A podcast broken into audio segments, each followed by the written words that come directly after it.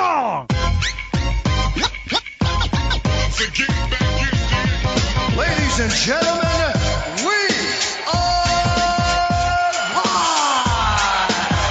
Tonight, we are going to witness the most anticipated match in the history of professional wrestling. And this is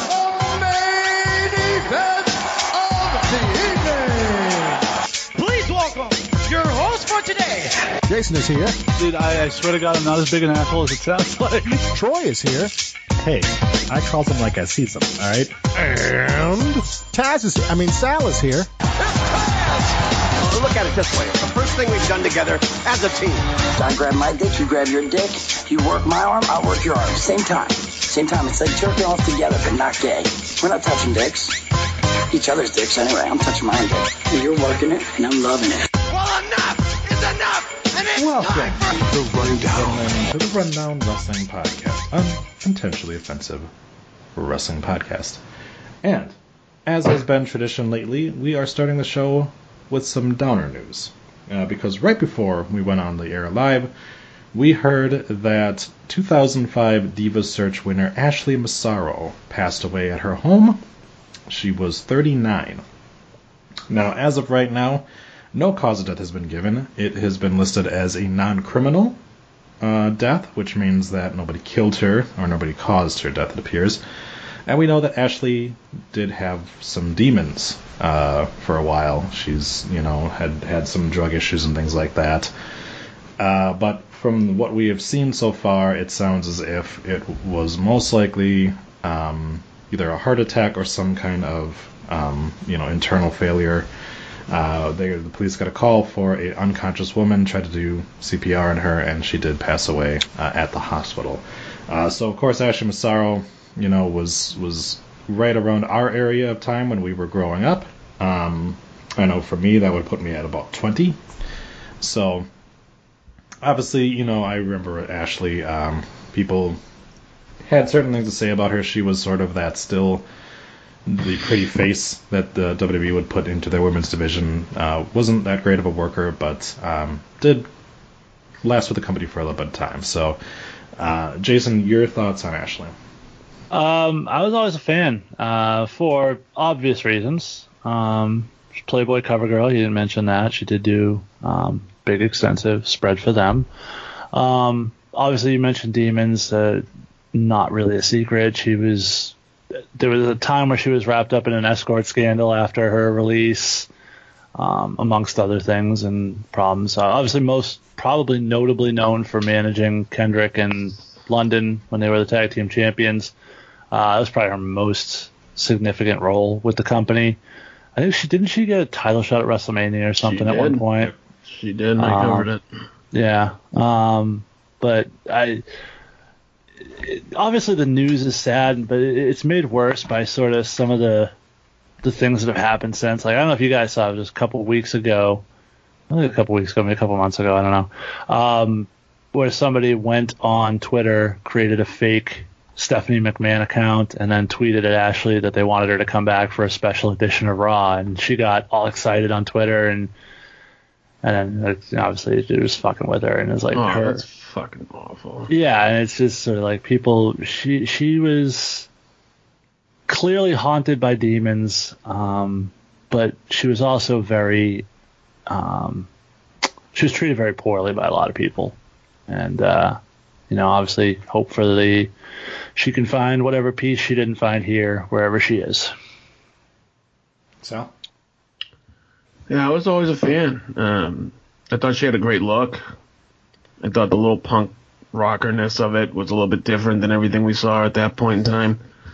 Um, as far as her in ring, I mean, I think she was as good as what they trained her. They they they took a model in a diva search contest, you know. Um, but I thought at one point she was a little bit over, and like I said, I enjoyed seeing her on TV. I think it just sucks when you hear about stuff like this. It's just, know, sometimes this business can eat you up alive, and we've seen it a lot, maybe too often lately. So a, uh, a fond farewell, and uh, you know, I hope you rest in peace, Ashley. So we're going to uh, to move on to some better and brighter things, uh, and we do that by for the last week for a while talking about chicks. And this week was our final of the rundown hottest WWE female talent tournament. Of course, it was Peyton Royce versus Alexa Bliss. And I just want to take a second to thank everybody. Uh, these past couple of months have been phenomenal. Um, this tournament had a grand total of 28,100 votes. That's amazing, and we can't thank you guys enough.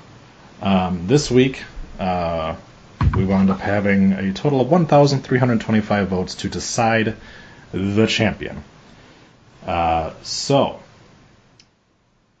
Jason, Yes.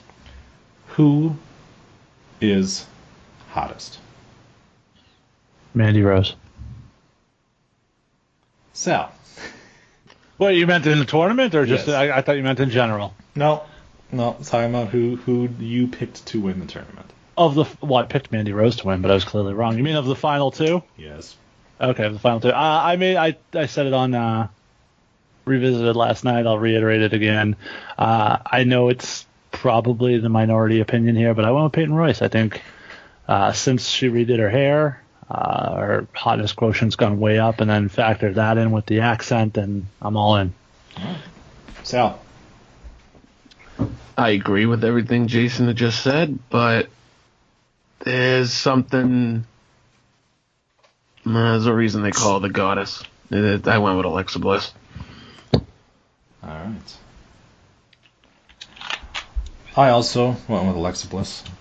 Um, so, with 822 votes to 503 votes, Oof. 62% of the votes, and the winner of the inaugural Hottest Female Talent Tournament, Alexa Bliss. Amazing. That's right. Now, let's take a second to talk about the top 10 vote getters. All right, this is in the, just their single matchups. Uh, round four, Alexa Bliss with 1,275. Round five, Alexa Bliss with 1,246. That's right, she has the top two spots. Wow. Round four, Paige with 1,127. Round four, Liv Morgan, 1,079. Round three, Liv Morgan, 1,004. So fourth and fifth spot for her. Uh, round three, Paige with 929. Round three, Alexa Bliss, 863. Round six, Alexa Bliss, 822. Round four, in a losing effort, Zelina Vega, 817. And the 10th highest vote getter, round three, Toni Storm, 756. So very diverse group of people with those vote totals. Um, Peyton was right under that then with with a bunch of hers. Um, so again, like I said, twenty eight thousand votes in the in, in the grand total of, of the tournament is awesome. Holy shit. That's amazing. We know who wasn't paying attention a second ago. Uh, so thank you again to everybody who took the time to go to rundownwrestling.com and vote. Um, if you are much like our uh, former boss Adam, you might be interested in the next tournament that we have scheduled. or any of our wives. or any other wives, yep. Uh, because right now you can go to rundownwrestling.com and vote on the hottest male WWE talent tournament. Because we are equal opportunity here on the rundown. We are definitely. Um, we decided to do this one a little bit differently. Um, instead of doing the single matchups sparsed out throughout the week, uh, we are doing one post. Um, that, like I said, you can go to rundownwrestling.com, and it will have uh, eight different matchups as well as a nice little slideshow of the matchups so you can see the guys head to head. So if you are curious about the bracket or are curious about who our wives would pick, you can go ahead and listen to Ladies Night, which just dropped uh, this Monday. Um, I was the host of it. Did not give my opinions on any of these uh, ones for obvious reasons, because I'll be here every week, so I'll be telling you exactly what I feel, anyways. Um, and uh, I I was joined by my wife, uh, Jason's wife, and Ginger's wife. Uh, wound up being one of the one of the most fun shows I've ever done uh, that I've ever hosted, and uh, can't say enough about how great it was and why you should go to rundownwrestling.com, check that out, listen to it, uh, and then go ahead and, and, and vote. Even you know this this isn't even about um, your sexual preference. You can just enjoy. You can you can objectively look at two dudes and think one is hotter than the other one. So please vote. Um, please. please vote. And uh, you know, like I said, we're doing this because we want to make sure we're being inclusive, and uh, we are going back to hot chicks later. So don't don't worry. That's that we're we're coming back to that, no doubt. Right. Um, but I can't stress enough and, and reiterate what Troy said. Go check out the Ladies Night podcast. It was fucking fantastic. Absolutely. I put I put it over on the rundown on the uh, NXT Revisited last night. I'll do it again. Uh, Troy's wife steals the show, hands down. Um, but yeah, no, it was tremendous. I was I was fortunate enough to see the live show, which was fantastic, uh, and it's even better in audio formats. For sure. Uh, so our first set of matches, our first eight. You get to you, you get if you listen to the ladies' night thing, you'll actually get to see the hear the exact moment that my wife first sees Xavier Woods' penis, That's true. and it's it's very her her genuine reaction. So. Mhm. So our first matchups. so now this oh, one, let me just before we get through that, just real quick uh, to catch up on the side. Uh, John said he voted for Peyton even though she knocked out Liv. Uh, also said that he loves that we put the Usos against each other, particularly given that he couldn't definitively say which is which. yeah. Uh, yes, And I told you that gimmick would get over. it is. It is. It, it did get very over. Yeah. So this one here, um, the the male rundown hosts here proceeded to to vote on who they felt um, was was the hottest, and we seeded the the roundups based on that. Uh, the only thing that we switched was to make sure that the Usos could be together, but that was just more for more for the for the lulls. Uh, but yeah, so uh, obviously these first couple of matchups there's going to be a couple of people that uh, are going to be foregone conclusions, but a couple of them are going to be a little bit more difficult. So uh, Roman Reigns versus Samoa Joe. Uh, Jey Uso versus Jimmy Uso.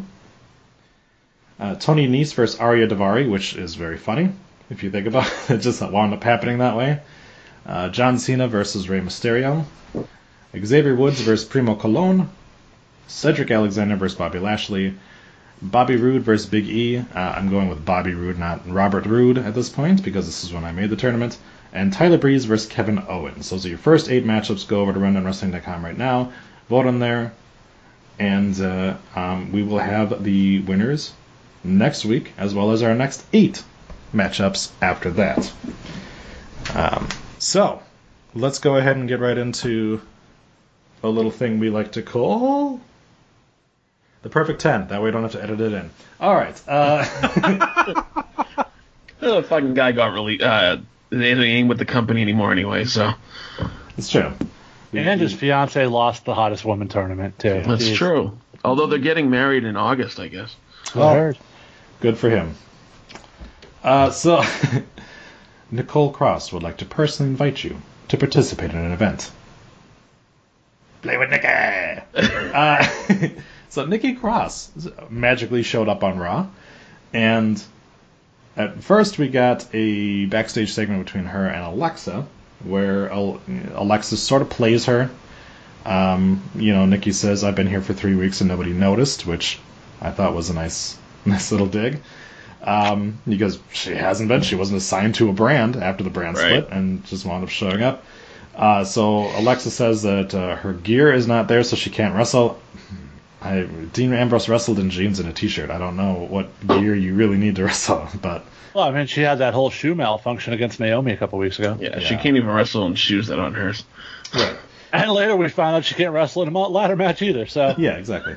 Uh, so Nikki Cross was put into the Fatal Four Way at the end of the night.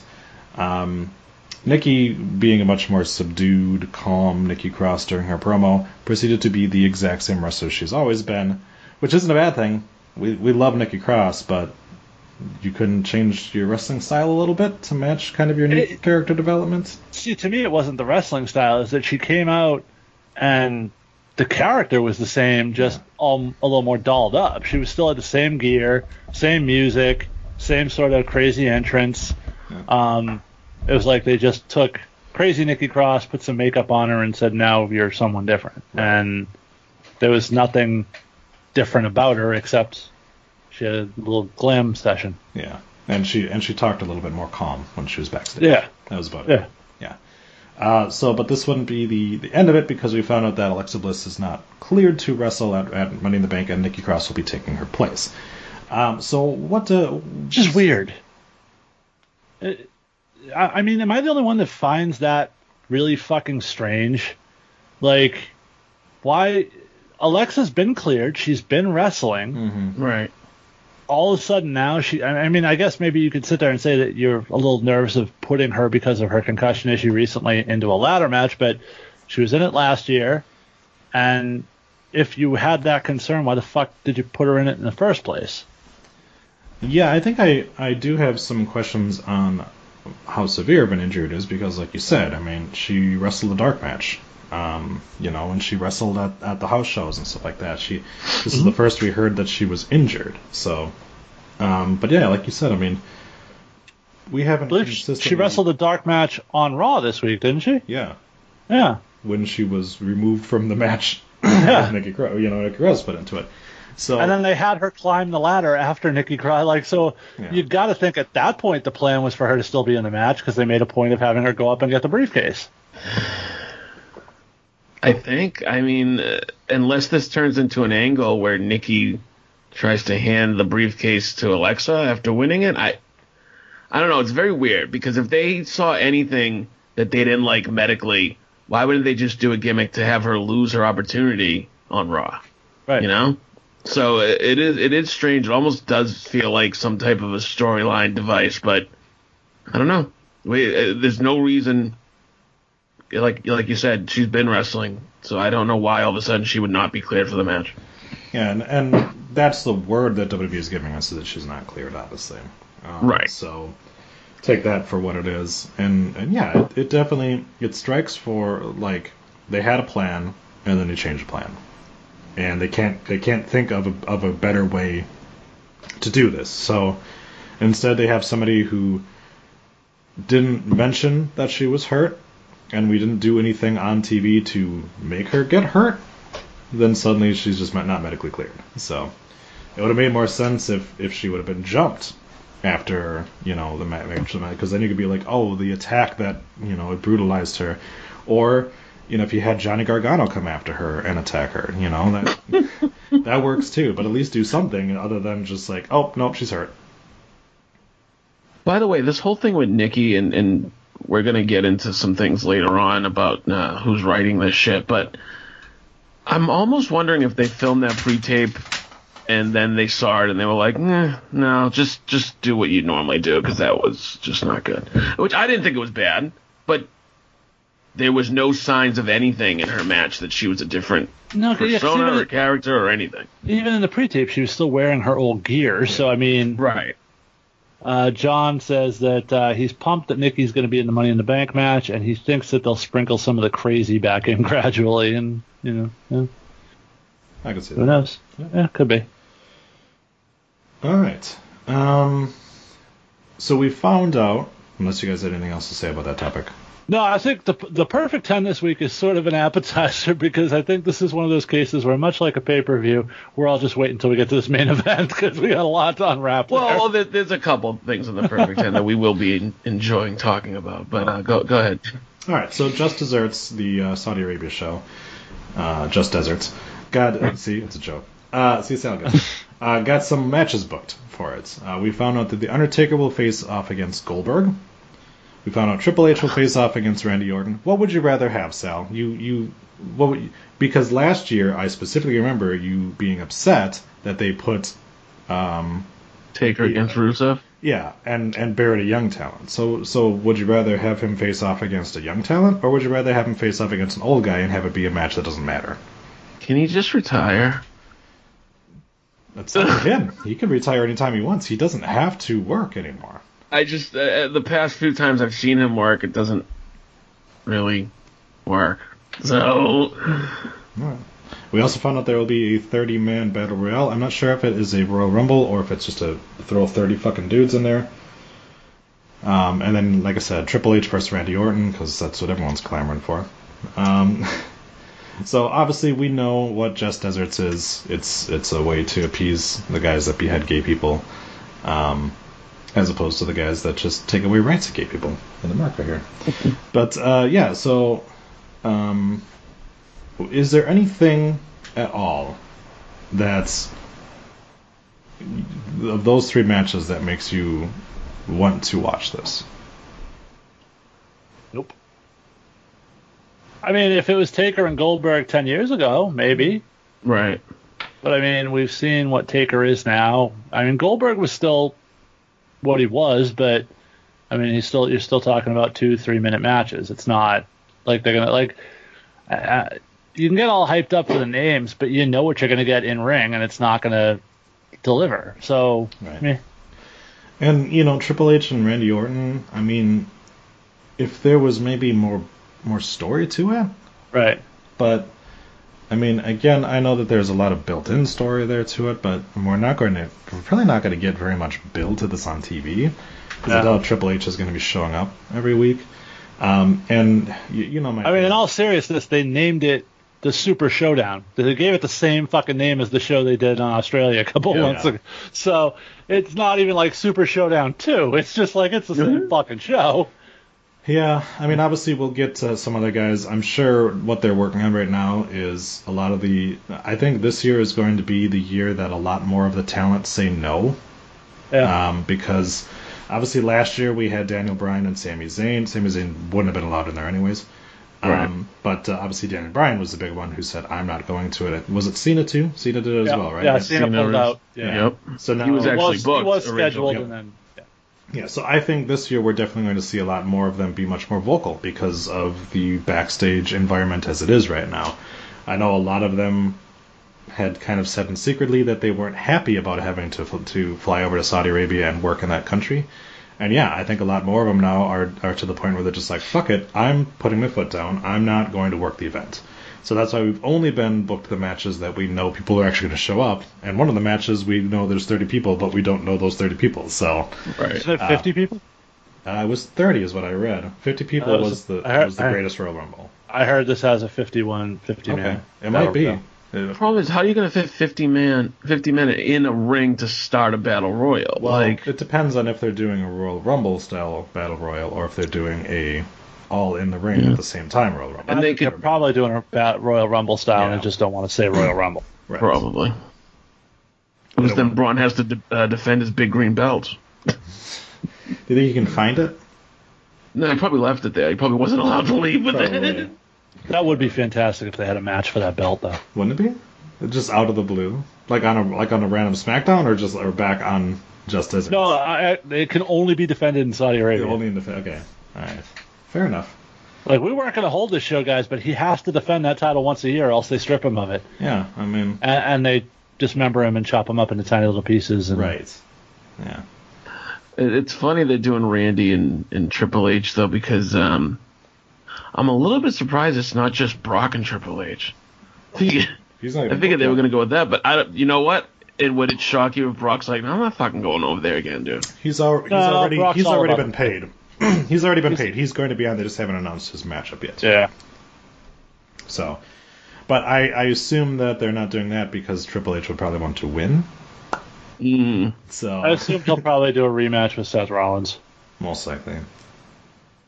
Uh, John says nothing on the show matters, so he shrugs. I feel the same Yeah, way. I mean, true. it, it would be a little bit different if this w- was canon, but it's not really canon. I mean, Right, exactly. we Well, there's no stakes either. I mean, even Yeah. last time they went there, they did the best in the world tournament, which turned into a joke. So Well, and like, I mean, uh, Beast with the yeast infection was kind of the same thing, where you know nothing, nothing of, of purpose happened on the show, and they didn't even mention it afterwards. You know, So well, we're Finn Balor won the title at Beast in the East. He beat Kevin Owens for it. Oh, the NXT right. Championship for the Japan. NXT Championship. Yep.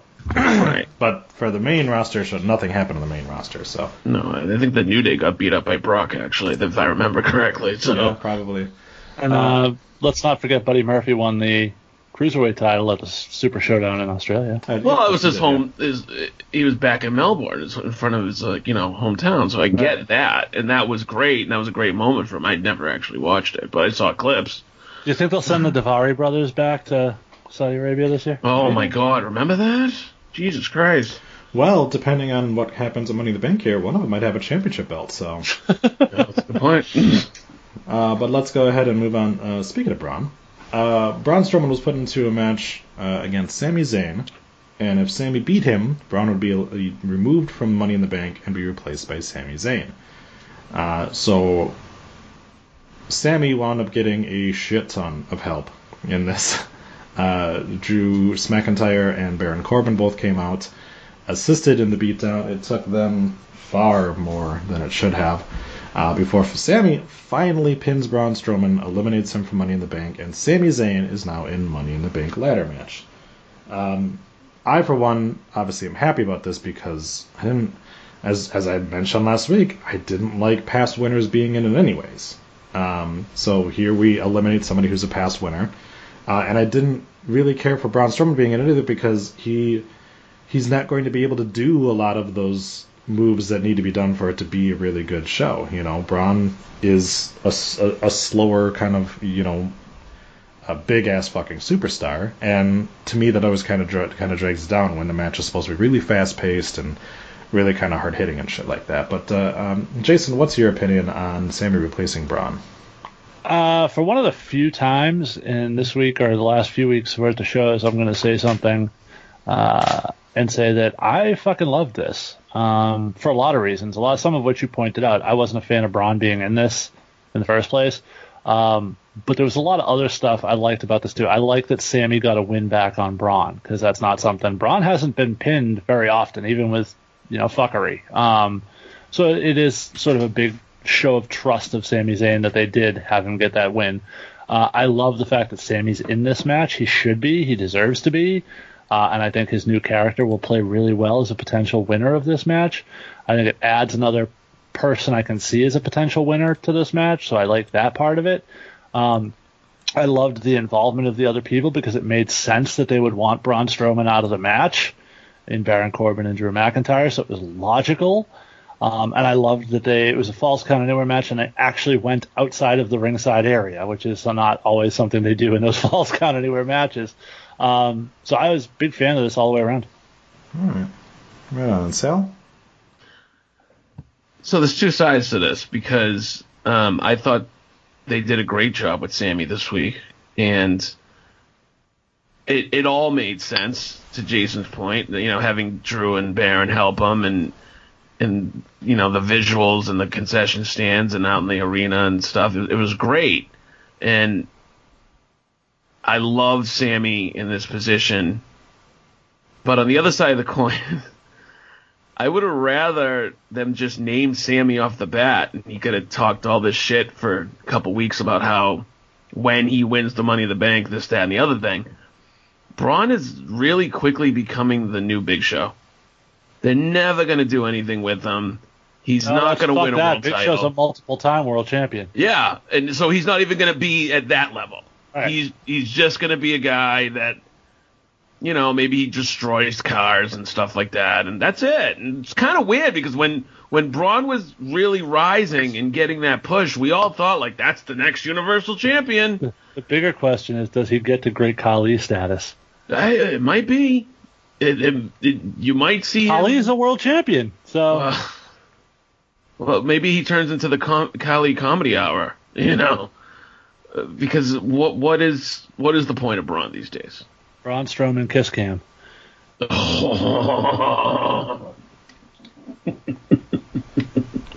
Nice. All right.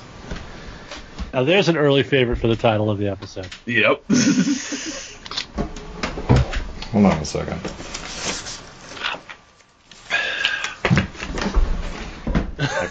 I forgot I'm editing. I have to write this shit down. Uh, also, I was trying to figure out um, my. I've never noticed that my Skype camera is reversed. Um, I'm backwards. looks normal to me. It looks normal to be- you? Yeah. Because on uh, on YouTube it's backwards. Well, on my screen it's backwards. So it must it it. must show me backwards and then show you forwards, but it, it makes it look fucking weird on the. Yeah, it's backwards on the YouTube for me too, but Yeah. It's normal on my Skype. So Okay. Just wondering. All right, so um, we learned on SmackDown the name of Kairi Sane and Asuka, and it is the Bukaki Warriors. Oops, sorry, Kabuki Warriors. uh, so this this brought up, uh, of course, a lot of the computer jockeys saying, "Oh, it's racist because they use Kabuki in the name, and oh, of course they just named him something Japanese and blah blah." blah. so Paige had to come out and be like, "Look, morons, these two chose the name." Like they were the ones who said we want to use Kabuki. Well, they wanted to use Kabuki girls, right. and and they said no, that sounds like a porno, and probably is.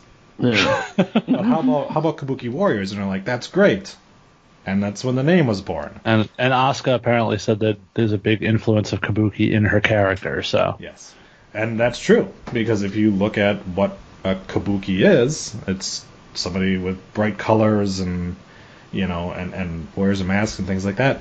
and wears a thong on the outside of their clothes. Yeah, very much so. So again, like instantly, just the the reactions that we get off this kind of shit, where it's just like, oh, it's it's WWE throwing Oh, around their racist. It's so fucking annoying on that shit. Okay, John brings up a great point on the side. He's like, I don't care about the name. I just hate the mashup of their theme songs. And God, is that fucking awful. You oh my have- god. Like you have two motherfuckers that all they do is make music for your company.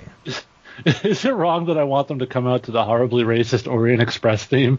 There. At least that would be something. I mean, have them like somebody call Babymetal. and have- Everybody, ev it was like every Japanese wrestler's theme song in the 90s. yeah. Just I was gonna say 80s, but Yeah. Jesus. just, Just the Orient Express was the 90s, wasn't it? Uh, 89? I don't remember. I might have, maybe they were fighting the Rockers in 91. But go ahead. just give a call over to Babymetal and be like, hey, can you do a like heavy metal version of Turning Japanese? And they're like, yeah. I'm like, All right, sold. We got our new theme song. Or just take Shinsuke's old music. Right? I'd, be so, I'd, I'd mark out so big for that. Um, Or have the group that made Shinsuke's new music make something for them. Right. Right. Yeah, there's a lot of different things you could do. You know, I I wasn't a huge fan when they mashed up fucking Goldust and Cody Rhodes theme songs together for that too. I know some of the other Yeah. hosts were big fans of uh, of that shit, but I I always think that's Yeah. kind of stupid. It's so lazy. I mean, Yeah, it's a cop out. It really yeah, is. I mean, we were. Yeah. I mean, we, me and, and Jeff watched, uh, um, you know, the second episode of Heat, and right there they've got Kane and Kane's music starts, and then X-Pac music hits after that, and it's like, oh, God. it's so fucking lazy. Like, do a new song. You have a part. You have two people on staff that you could just be like, hey, we need a new song for two Asian chicks, and they're like, done. We'll make it racist. Right. I mean, they're not awful mashing up things either. Like usually, like like Sheamus and Cesaro. I think that's a decent mashup. That it's really was- just the very beginning of Cesaro's, and then it just goes into Sheamus's new theme. But I think at first it was much more of a mashup though Yeah. that switched back Right. and and maybe they will. Maybe they'll iron iron this out with with Asuka and Kairi. But uh, yeah, the music is fucking awful. It doesn't go together right now. Um, the name, I, I'll admit. I can, okay, first so I will say name- this: if they did what they, if they just started with Kairi's do do do do do and then went right into Asuka's, Yeah, that'd be fine. absolutely. It, but it's the fact that they then switch back to Kairi's, which is nowhere near the same type of song as Asuka's. So not the same awkward. tempo. It's not the same type Right. of song. It's completely just juxtapositioning against Right. each other. Well, and the other thing too is like, okay, so if you're gonna be the Bukaki Warriors now, why why is Kairi still a pirate? because because reasons. Same reason she was a pirate to start with. I mean, like, she should she should morph now more into the kabuki kind of thing, right? She might. Well, give, she's give a, it a she's a weeks, yachting though. enthusiast. I mean, I don't think she will because they're not going to give up that pirate gimmick going into uh, WrestleMania 36. But Well, then, then She's a yachting. She's a yachting enthusiast, motherfucker. I have driven by Boston Yacht Club. There's not one Jolly Roger flag anywhere, motherfucker. Okay, you don't need to be a fucking pirate because you like yachting. It's not the fucking know. same thing. you know, you could change that. Go out, buy a boat, throw a Jolly Roger up top of it, make a one of those little uh, mastheads on the front of it, make it look like Kairi Sane. You're good to go. My name, if my name was Roger, I would definitely call my penis the Jolly Roger. All right. Well, John does say that she didn't have the, the navigation wheel this week, so maybe they are transitioning her out of being a pirate. Um, but I guess we'll see. Uh, so Well, sp- You could really spread around the bukkake with that wheel, you know. that's true. as long as you time it right. I mean, if you spin it right as, as it's coming for you, it's just gonna like like it's all over the place. But let me ask you this: Did they? Do you think they go all out? Do you think they start do I out? think Like- that they start? anal? sure, they do. Do I think that they start blowing loads in their faces? Probably not. I No, I, don't mean like that- with the gimmick, with with the whole Kabuki Warrior gimmick. Like, do they come down with kimonos? Do they get Paige involved, or is Well- she just well, still well, going to well, look the exact well, same? And Well, I mean, Asuka comes out with a variation on a kimono now. right, but I'm talking about both of them would be, you know, probably better since they're a tag team. I don't know. Sheamus never came out with a tuxedo that he ripped off. that would have been great. didn't he? No. no, they just both started wearing kilts though. Oh, I thought I thought he did the the tear off as well. For I a don't believe bit. so. All right, whatever. um, Just have have visions of Sheamus tearing off his clothes, apparently. hey man, I mean that the dude does it for the ladies apparently. Yeah, they like the translucent men, They like the translucent men. Especially of, your wife. yeah. Speaking speaking of guys that women love, Roman Reigns is now the top star on both brands. Is uh, I know now temper yourself here because we're going to talk about it in the main event. But Roman being the top star on both brands obviously is just the tip of an iceberg of a bigger issue. But again, you know, we've talked about it numerous times now about them needing to make new stars and just having one guy be the fucking focal point on two shows. Not the way to make new stars. Sal. What really pissed me off this week was that we opened both shows with pretty much the exact same segment. You, you had promoted right before Raw that Roman Reigns was going to be a guest on Miz TV. Okay, fine. I get the gimmick. Roman's coming over in the wild card, whatever. They do about a 15 minute segment, the whole fucking nine. And then on SmackDown, we literally started the show pretty much the exact same way, only Roman came out first and invited out Miz to make matters worse, they double down, and now they have this 10 minute video package for Roman, pretty much going through his entire career and his struggle with leukemia. And, and look, I get it. I know what this dude went through, but I just, this timing on this is just really random. You know, he's not. He's not going for a title right now. In fact, his opponent, that Money in the Bank, is Elias. What does any of this have to do with Elias? Well, Elias interrupted him in both shows. Elias is a cancer. Oh Jesus Christ! I just think uh, everybody's already assuming that you're just going to put Roman right back into the spot he was before he left. And I don't think it's necessarily a bad thing. The guy is a top guy, but Jesus Christ, could you be, Fuck that. could you be a little bit less blatant about it? They're in the process of booing the giant fucking plate of money that was put in front of them. Unfortunately, due to what Roman had to go through, they had the potential to come in, tell a great story, make him a legitimate, sympathetic babyface, and they threw that all out the window as soon as the referee's hand hit the mat for three at WrestleMania and he beat Drew McIntyre. He's back to getting booed because he's being pushed like fucking Superman again. The story you should have told was he comes back, he's still dealing with the rem- re- uh, uh, remnants of his illness. He's a step slower. He's not the same guy. He has self doubt. He's losing matches everywhere. And then you tell the redemption story. Instead, they skipped through all that, went back to, oh, well, he's just back to fucking beating everybody. See you later, folks. And now guess what? Folks are back to doing what they were doing before the illness. Right? You're absolutely right. Like, and why wouldn't you want to do the redemption story? It's such an easy story to tell. It is, uh, apparently, they just have no patience. They just they want him right back, and they're gonna do what they want, I guess. So.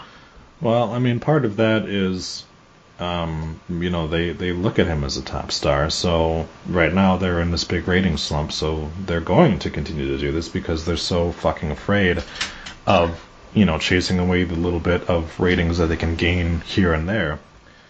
But they don't realize that that's also driving ratings down, is by doing that, you know. And like you said, Jason, I mean, I, I give him a little bit of credit for not thrusting Roman right into the fucking main event scene at WrestleMania.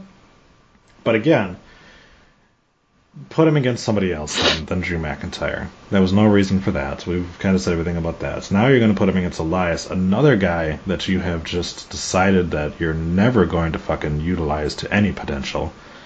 Where he's he's out there, he gets TV time, but he loses everything. He doesn't go for any championships, and he's just another stepping stone before Reigns eventually, you know. The the biggest thing that, that you'll have to look for here, other than obviously who wins the Money in the Bank, is if Kevin Owens wins that title. Because if Kevin Owens wins that title, Roman Reigns is coming for him next. Yeah, like fast. Yeah. Like, There was there was no way that they can put Roman Reigns against Kofi Kingston. It will not work. my only counter to that is that this this whatever they're building with Shane seems like a longer program, so that would take his time, possibly until SummerSlam, um, because they keep going back and forth with him and Shane. So maybe that does keep Roman occupied for a few months, but. Then again, like you said, maybe he shows up on Raw and challenges Seth at this point. Like, Shane McMahon has been on every pay per view this year. yeah, Jason, Yes. Anything, anything to say more about uh, Roman Reigns before we move on? No, I mean, I like I said, I think this was a huge missed opportunity, and I, I will forever not understand the way they've chosen to book this guy. This is a guy they want to be their top star, and they've shot themselves in the foot of accomplishing that goal at every possible opportunity. Yeah. All right. Well, let's talk about something that we actually enjoyed. We got The only, uh, sorry, the only uh, John on the side said the only thing they're doing right with Roman is keeping him away from the title scene, and I do agree with that. right, and I and, and I agree with that as well. But again, we'll see how long that lasts. right. Exactly. Yeah. All right. So, Bray Wyatt had uh, another episode of his Firefly Funhouse. um, which you know I've talked about how how happy I am that they they found a use for Paige, um, and how happy I am that they've been uh, that they've allowed Bray to can to do this very thing. And I said from the start I was balls deep in on this. I was excited for it. I was excited to see where it was going to go. Um, I said that everyone needs to give it a little time. That that he that this isn't what WWE normally does. Normally they fucking shoot their load all over the fucking Bukaki Warrior's face. But instead they're actually they're actually allowing something time to progress and build and get you get you anticipation for that moment. I know it wasn't as long as it probably could have been, but three weeks of the, of of him doing vignettes is better than than him appearing in this persona the first fucking night of this, which is something that they have done before. So Bray talked about. See, Jason is very excited that that Bray Wyatt got this chance. um, so uh, Bray kind of explains that uh, he's got he's got a little friend with him that he's been talking to. Uh, he referred to it as the darkness, uh, and then proceeded to decide it was time to let the darkness out. And we had a transformation of Bray into uh, a character from Twisted Metal Black, Sweet Tooth, uh, mixed with a Juggalo, mixed with the Joker, uh, and it was amazing. And Crazy Steve. And Crazy Steve, yep, he was thrown in there a little bit too. Uh, so Bray has a clown mask on now, and complete with clown outfit, which I'm not sure how A, like a leather duster. like a leather. Yeah, he he definitely got the duster from Sunny Philadelphia. They stole it from Uh, Mac. Yep. uh, he's got he's got the carnival pants on. Um, it- we'll see what happens when he actually gets in the ring if he has decided to change up his uh, wrestling or not. We have said it before. A lot of these times, these these gimmicks get changed, and people get into new gimmicks of that, and then they are the exact same in the ring. And we just talked about it with Nikki Cross that she, you know, did did nothing to change how it was.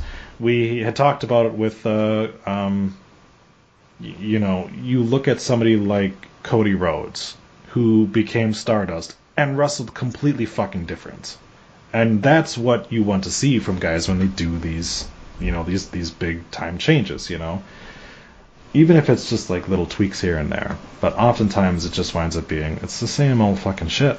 You know, um, so I'm I'm tempering my expectations on his actual in-ring work.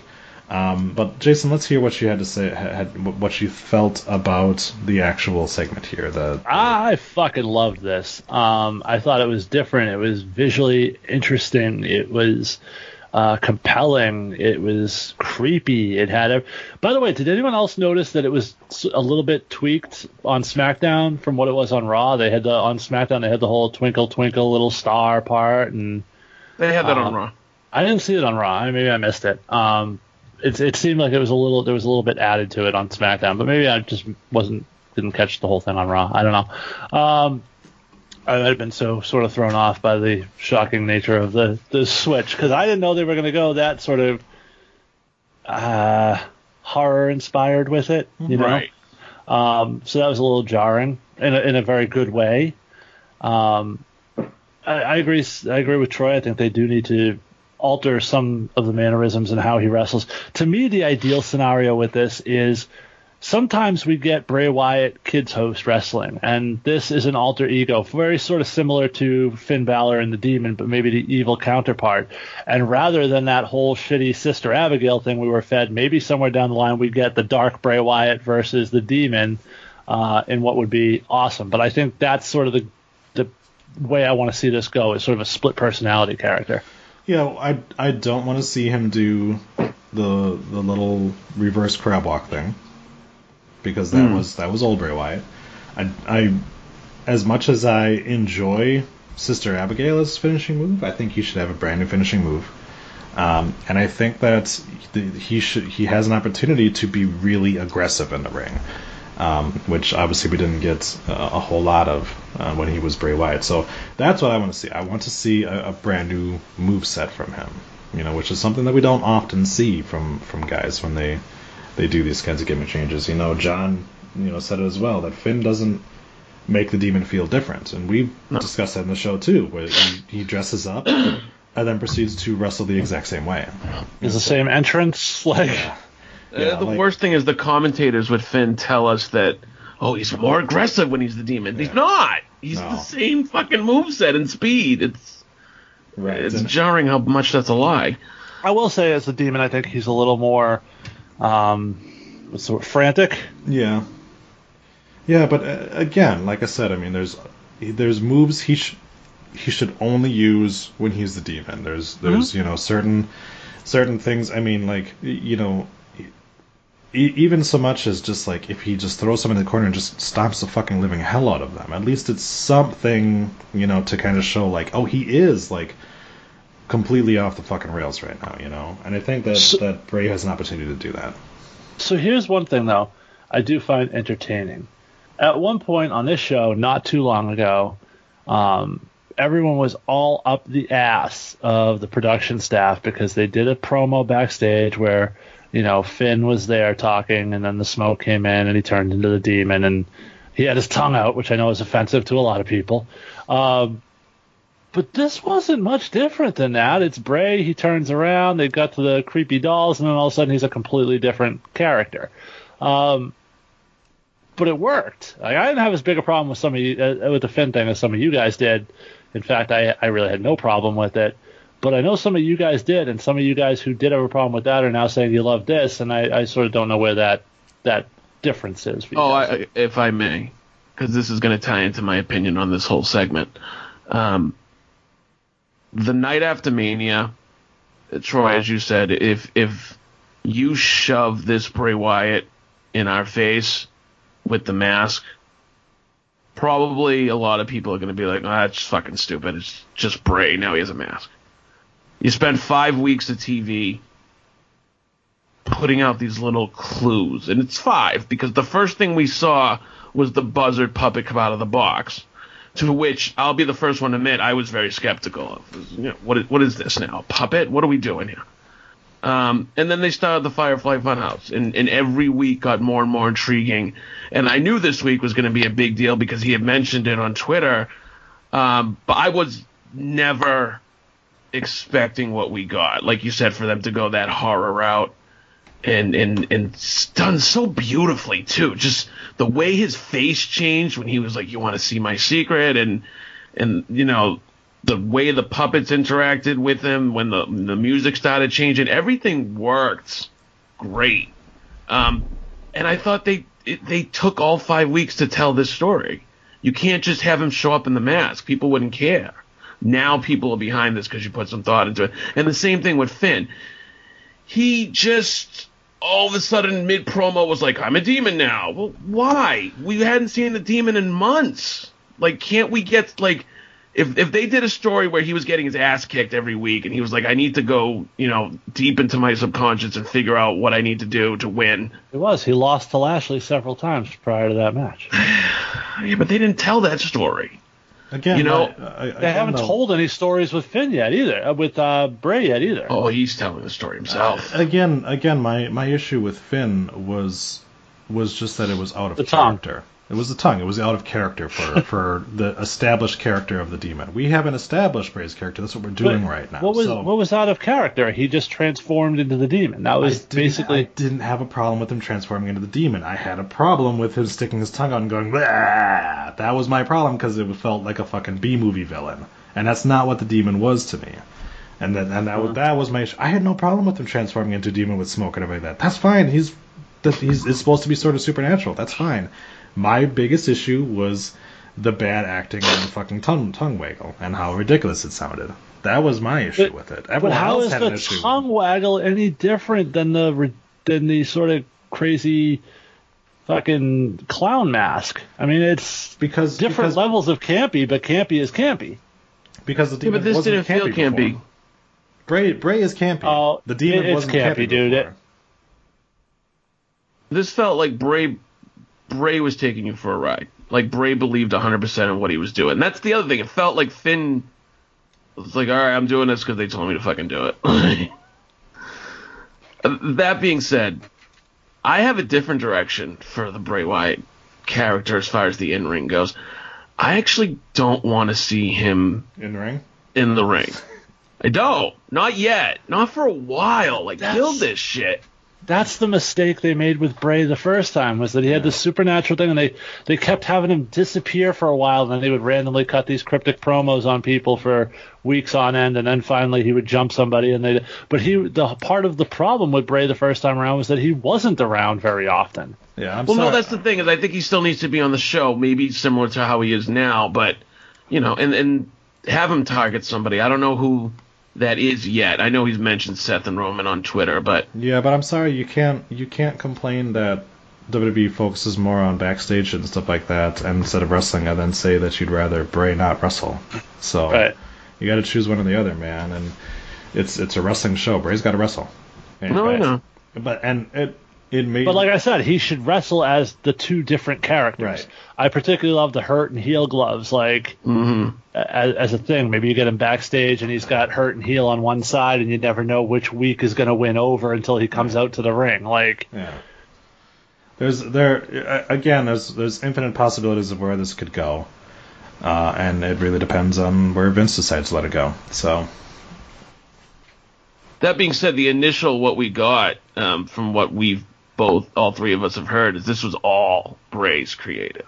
uh, We're gonna talk about that Not later. all Bray's creative, but a big part of it. It was also um, Matt Hardy and Yep. uh, Uh, Jer- Jeremy Jeremy Borash. Borash. Yep. Yep. So. It had Borash's fingerprints all Oh over yeah, it. yeah. It was those three guys working together. This, they, they, but but the one person that was not involved with that is the one person we're going to talk about in a little bit. But before we get into that, we're going to talk about how that piece of shit decided to devalue every single fucking tag belt they have on the show. So, uh, hey Jason, Yeah. uh, Daniel Bryan and Biodiesel are your SmackDown Tag Champions. Who who has a chance to win those those tag belts at Money in the Bank? Um, that would be the Raw tag teams of the Usos. No, no, that's a non-title match, sir. Oh well, that's not possible because you could new champions Yeah, and it's I a know. pay per view. Well, you know, um, And, and, and okay. which is a little weird though, because the Usos have been mocking and, and publicly humiliating the revival to lead to a big match at Money in the Bank. yeah, but- yeah, it's it's okay though, right? Because the revival are are against the Major Brothers for the Raw titles, right? Oh, that's got to be it. That's why we're so we're holding off until they win the belts, and then they Right, can feud right, with the Usos for the belts. Got it. Looking forward to that match though. Actually, um, Uh, the, it's, yeah. it's it's not on my rundown here. Um, so- Hold on, let me pull up the. I'll, I'll pull up the Wikipedia. Okay, all right. While you're there, while you're there, make sure to also check out who the Iconics are defending against too. Okay, sure. Just give me one second. Okay. Let's- oh, the Iconics. They, hold, they on, hold on, Let's see. Carry the carry the seven. okay. Um. So, well, this is weird. What? Um.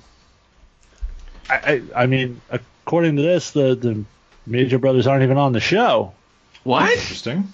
Either of the revival. Hmm. All right, hold on. The Iconics.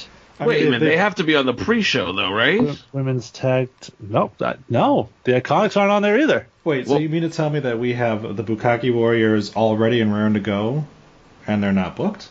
No. No. Uh, Shane McMahon is wrestling on the show though. Good. Is he? okay. Okay, that's good. Hmm. That's No, we got we got, we got Shane in there. Yeah. So, um, Yeah, Ariya Daivari's on the on the card. okay. Wait a minute. Wait a minute. The Major Brothers are facing uh, the Viking Raiders, right? That's no, the no, it's it's the War Experience. Um, Oh, but no, no, they're not. No, no, they're no, not no, there either. No. Wow. Huh. It's No. it's almost like Vince McMahon doesn't care about tag teams. Hmm. Hmm. How in the fuck does this happen? How Because- how did they because manage to not get one fucking tag title match when you have three tag belts? Um, Vince. You know, but before we say because Vince, I, I am a little bit surprised uh, that they haven't, you know, really the women's tag belts. Like you just fucking introduced that shit two months ago. So so remember when everybody got up Sasha's ass because she and Bayley got upset thinking that they switch it to the Iconics was going to lead to a devaluation of those women's tag titles. Well, It how does- about that? The end, the, yeah, well, the ends don't justify the means on that because you can be upset about that, but don't fucking quit. All right, like then what you do is you use your position in the company to try to change that. You don't just go, well, I'm done, and fucking mm-hmm. leave. Yeah, because you know she hasn't dealt with this a bunch of times and fought a bunch of times over her Raw Women's titles and losing her title in her hometown when in the main events and never having a successful title defense. I mean, it's never been something she's dealt with before, and you know the way she's she's handled it professionally in the past has worked out really well and it's prevented her from doing that to her again. Um, so Jason, you're Well- trying to, you're, you're starting to tr- thread water into the main event. Well then, well then, why the fuck do you go on Twitter then and pretend that you didn't quit? because she didn't quit. All right. wait, now we're believing Tuner Meltzer and Ryan Satin, right? That so we pick and choose when we believe them and not. All I'm saying it's it's it's odd I mean, timing. but that those are the only people that have said she tr- she tried to quit. That's where those stories originated from. So I, I need a I need like a fucking graph or bar graph or something that shows me when it's okay to believe this the shit they tell and when we're gonna discount it. Because nobody has said she's quit. Nobody said they they still mention her on the shows at times.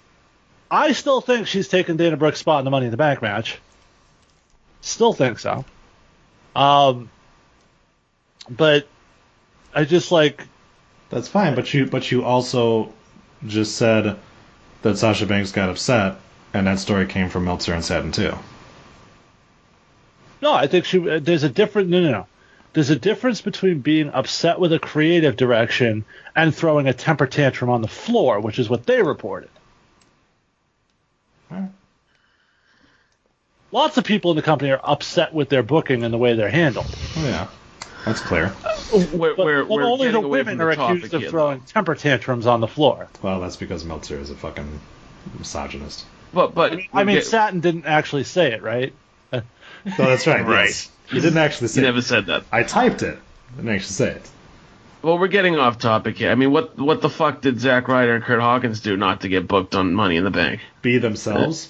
I mean, yeah, but they're the quintessential yes men. Like they've been doing the- it for this company for ten years. Like they're, the, they're the quintessential shit stains who, like, they, they, if they don't get booked, it's no big deal. And if they have a title on them or not, it doesn't fucking matter because it's them two. It Let me ask you a question. If Jeff doesn't get hurt, do you think the SmackDown titles make, make it on the show in a title defense? Well, yeah, because it's the Hardy Boys.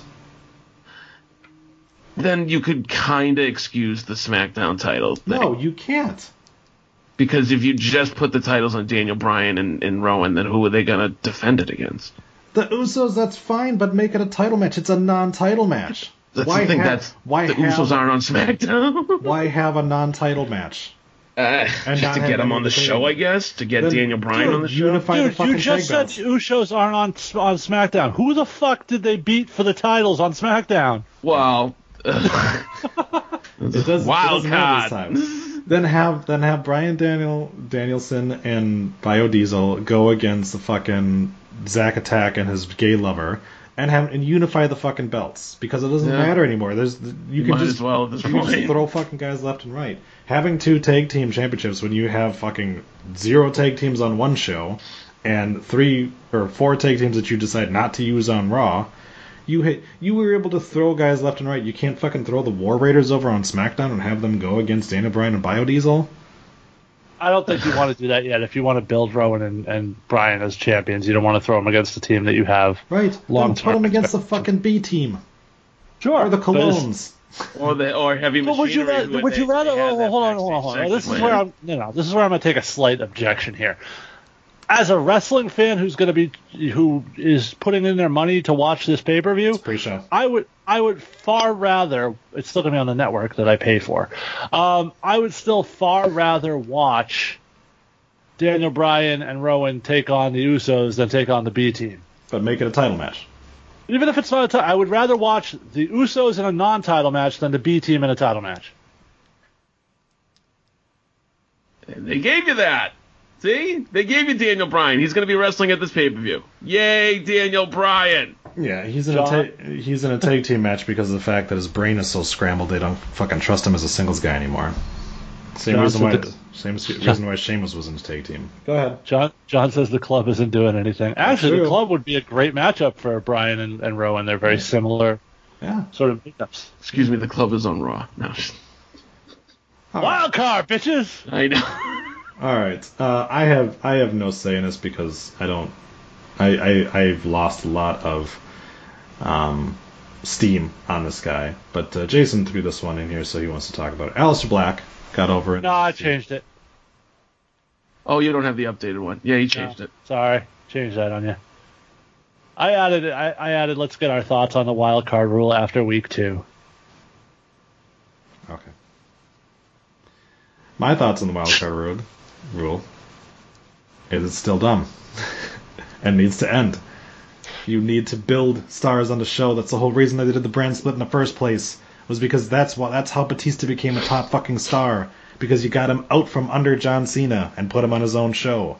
That's how Edge became a fucking star on his own. That's how JBL wound up selling some merchandise because he was on his own show like that. Stop putting fucking Roman Reigns and The Miz and same fucking people every week on the goddamn both shows because you're taking time away from these new guys that you could actually be building and putting into good storylines. Instead, Kevin Owens has to give us a fucking message from a rent a car because he didn't have enough room on the match because we had to get Seth Rollins in on fucking both shows. That's my feeling on on the fucking wildcard route. It sucks. Jason, Okay. go. over and above all that, the, the element that I think people have missed through this point is what the wild card rule does really do. And you talked about how it affects some of those top guys. It fucking kills the mid card guys. There's just, I, I mean, forget the guys you talked about. Shinsuke has no fucking TV time now. Rusev, no TV time. Fucking Bobby Roode, no, just does a heel turn, no fucking TV time to do anything with it. Like the mid card on both shows is now fucking gone. We moved, Um, we moved two of the biggest 205 live stars over to the main roster, and they haven't been seen because there's no room for them. No, Cedric lost the first week. And that was it. That's That was it. And, Yeah. Bud- and, and Buddy Murphy hasn't been on anything. Yep. And tell me those guys would be fucking great in the Money in the Bank match. Yeah. Yeah. Fuck yeah. You know what makes everything worse? Because now the top stars are oversaturated, and the pops are gonna get less, and people are gonna start getting sick of them. Because who wants to see one person twice, like back to back nights, for 20 minute segments? I mean, they're not even just sprinkled, like they're not just like starting off the show. No, they're in about four or five segments each show. Somebody I heard brought up a great point, and it was, and we're going to talk about AEW in a minute, but AEW was on the horizon, and Vince and they all knew it, and they had an opportunity to cut the wheels out from AEW before it ever started by just booking great shows. By building exciting and building and focusing on exciting young talent take all the ste- take the piss out of AEW before they even announce it. And the potential was there. But instead, Shane's the top heel, Baron Corbin's main event in every show. It's and it's just the same fucked up formula that we I'm sorry, I'm trying to into the main event again. But um, yeah, I mean the You know wild what? card, the wild card is ruining the mid card is the big takeaway for me. What, what uh, we when AEW first announced, We haven't gotten there yet. No, no, no, We're not but but about just We're talking about the the wild card rule. Let's- I know, but I'm going to tie it in. That's not how this works, but okay, go ahead. When when they said, you know, the the the elite guys are starting their own promotion, and we have yet to see what they're going to do. But if every show that they put out was 45 minutes of the elite, it would be boring.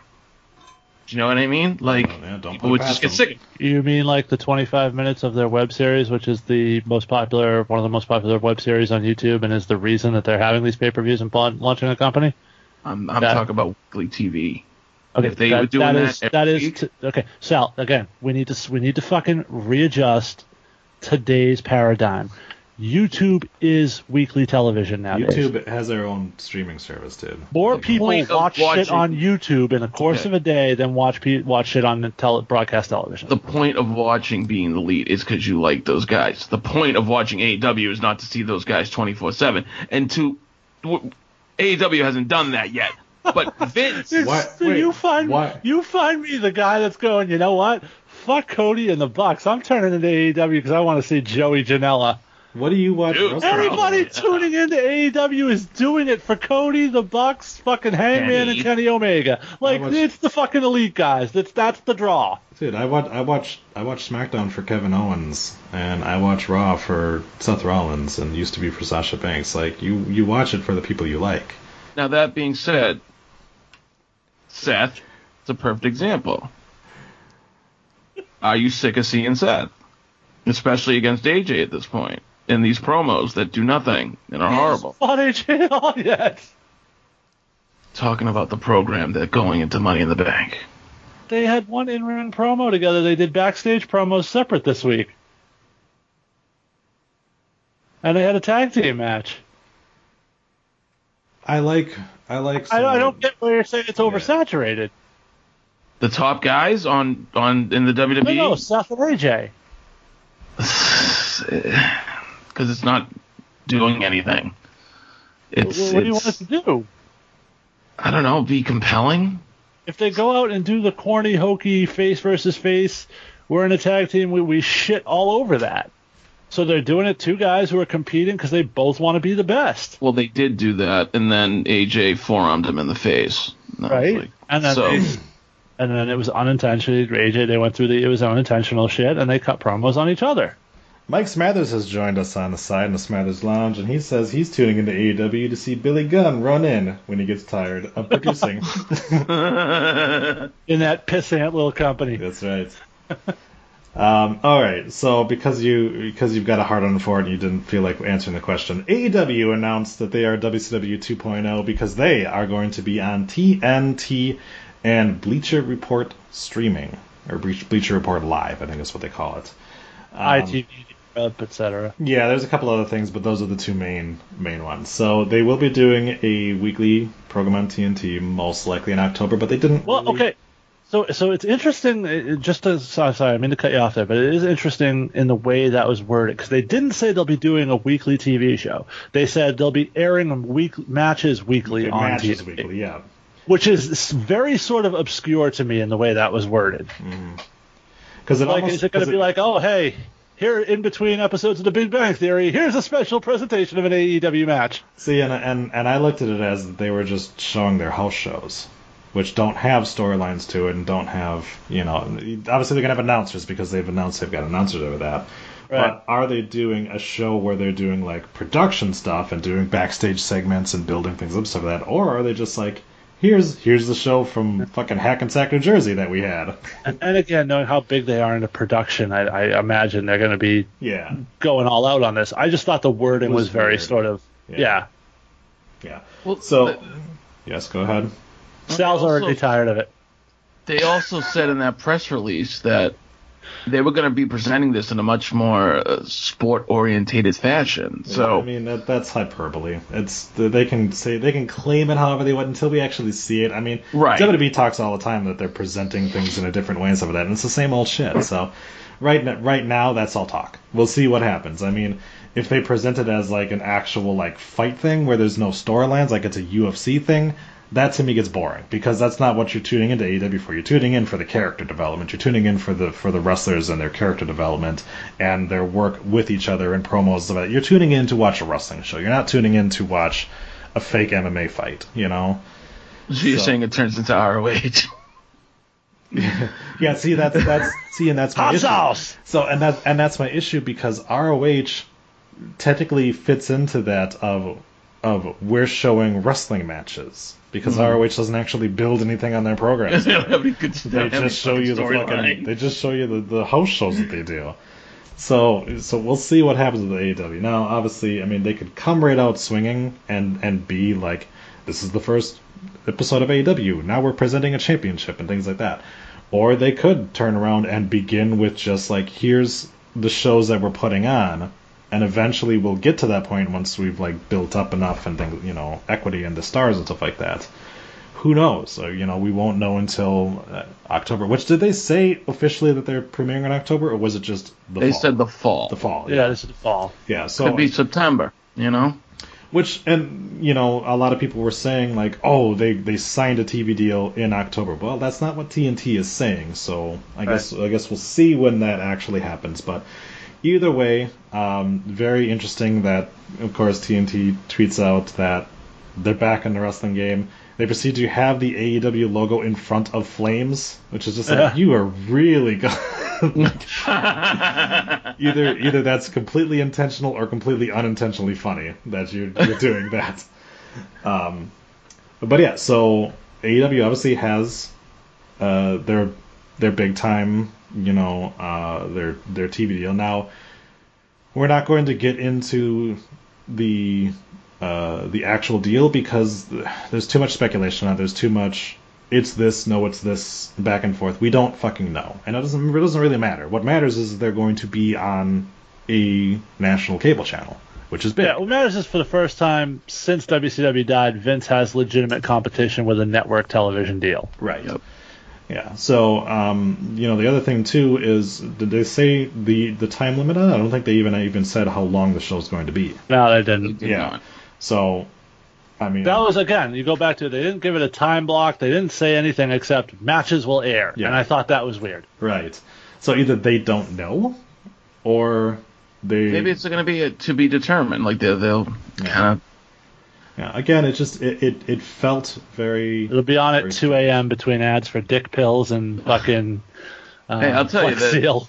TNA would die for a deal with TNT. Well, yeah, of course. TNA had a deal with Spike that was very Yeah, similar. Yeah, but Spike's Yeah. not TNT, man. Like this is a big I- deal. You are misunderstanding what Spike was at Yeah. the time. Spike, Spike was No, no, very, yeah, very big at the time they were a big deal. I, I just think that it is a huge deal to be on such a, you know, this is a, a network with a lot of history, and now people remember, people our age remember what the Monday Night Wars were like and what what Nitro brought to the table, and I think this puts AEW in a good position to start right away. Not like go head to head, but I mean just people are excited about this. That's going to be on TNT. It goes deeper even than, than the Monday Night Wars. I mean, wrestling on Turner has been a thing since the Clash of the Champions, way back in the day, the NWA, before even WCW was a thing.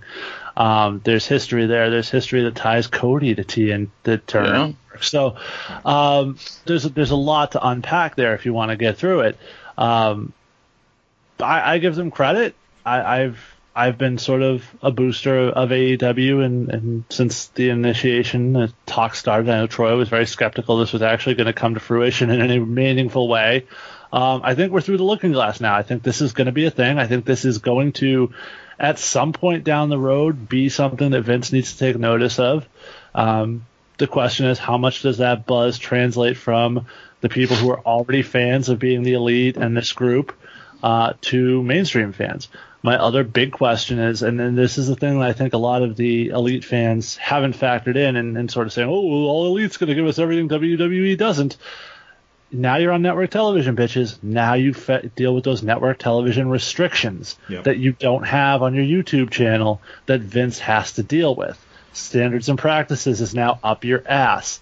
You know, you're not going to have Joey Janela in a match where somebody just beats the shit out of Penelope Ford at ringside. Your Right. intergender things are probably going to come to a significant halt. Um, it, it's a different ballgame now. It's they're they're playing in a different league. Yeah.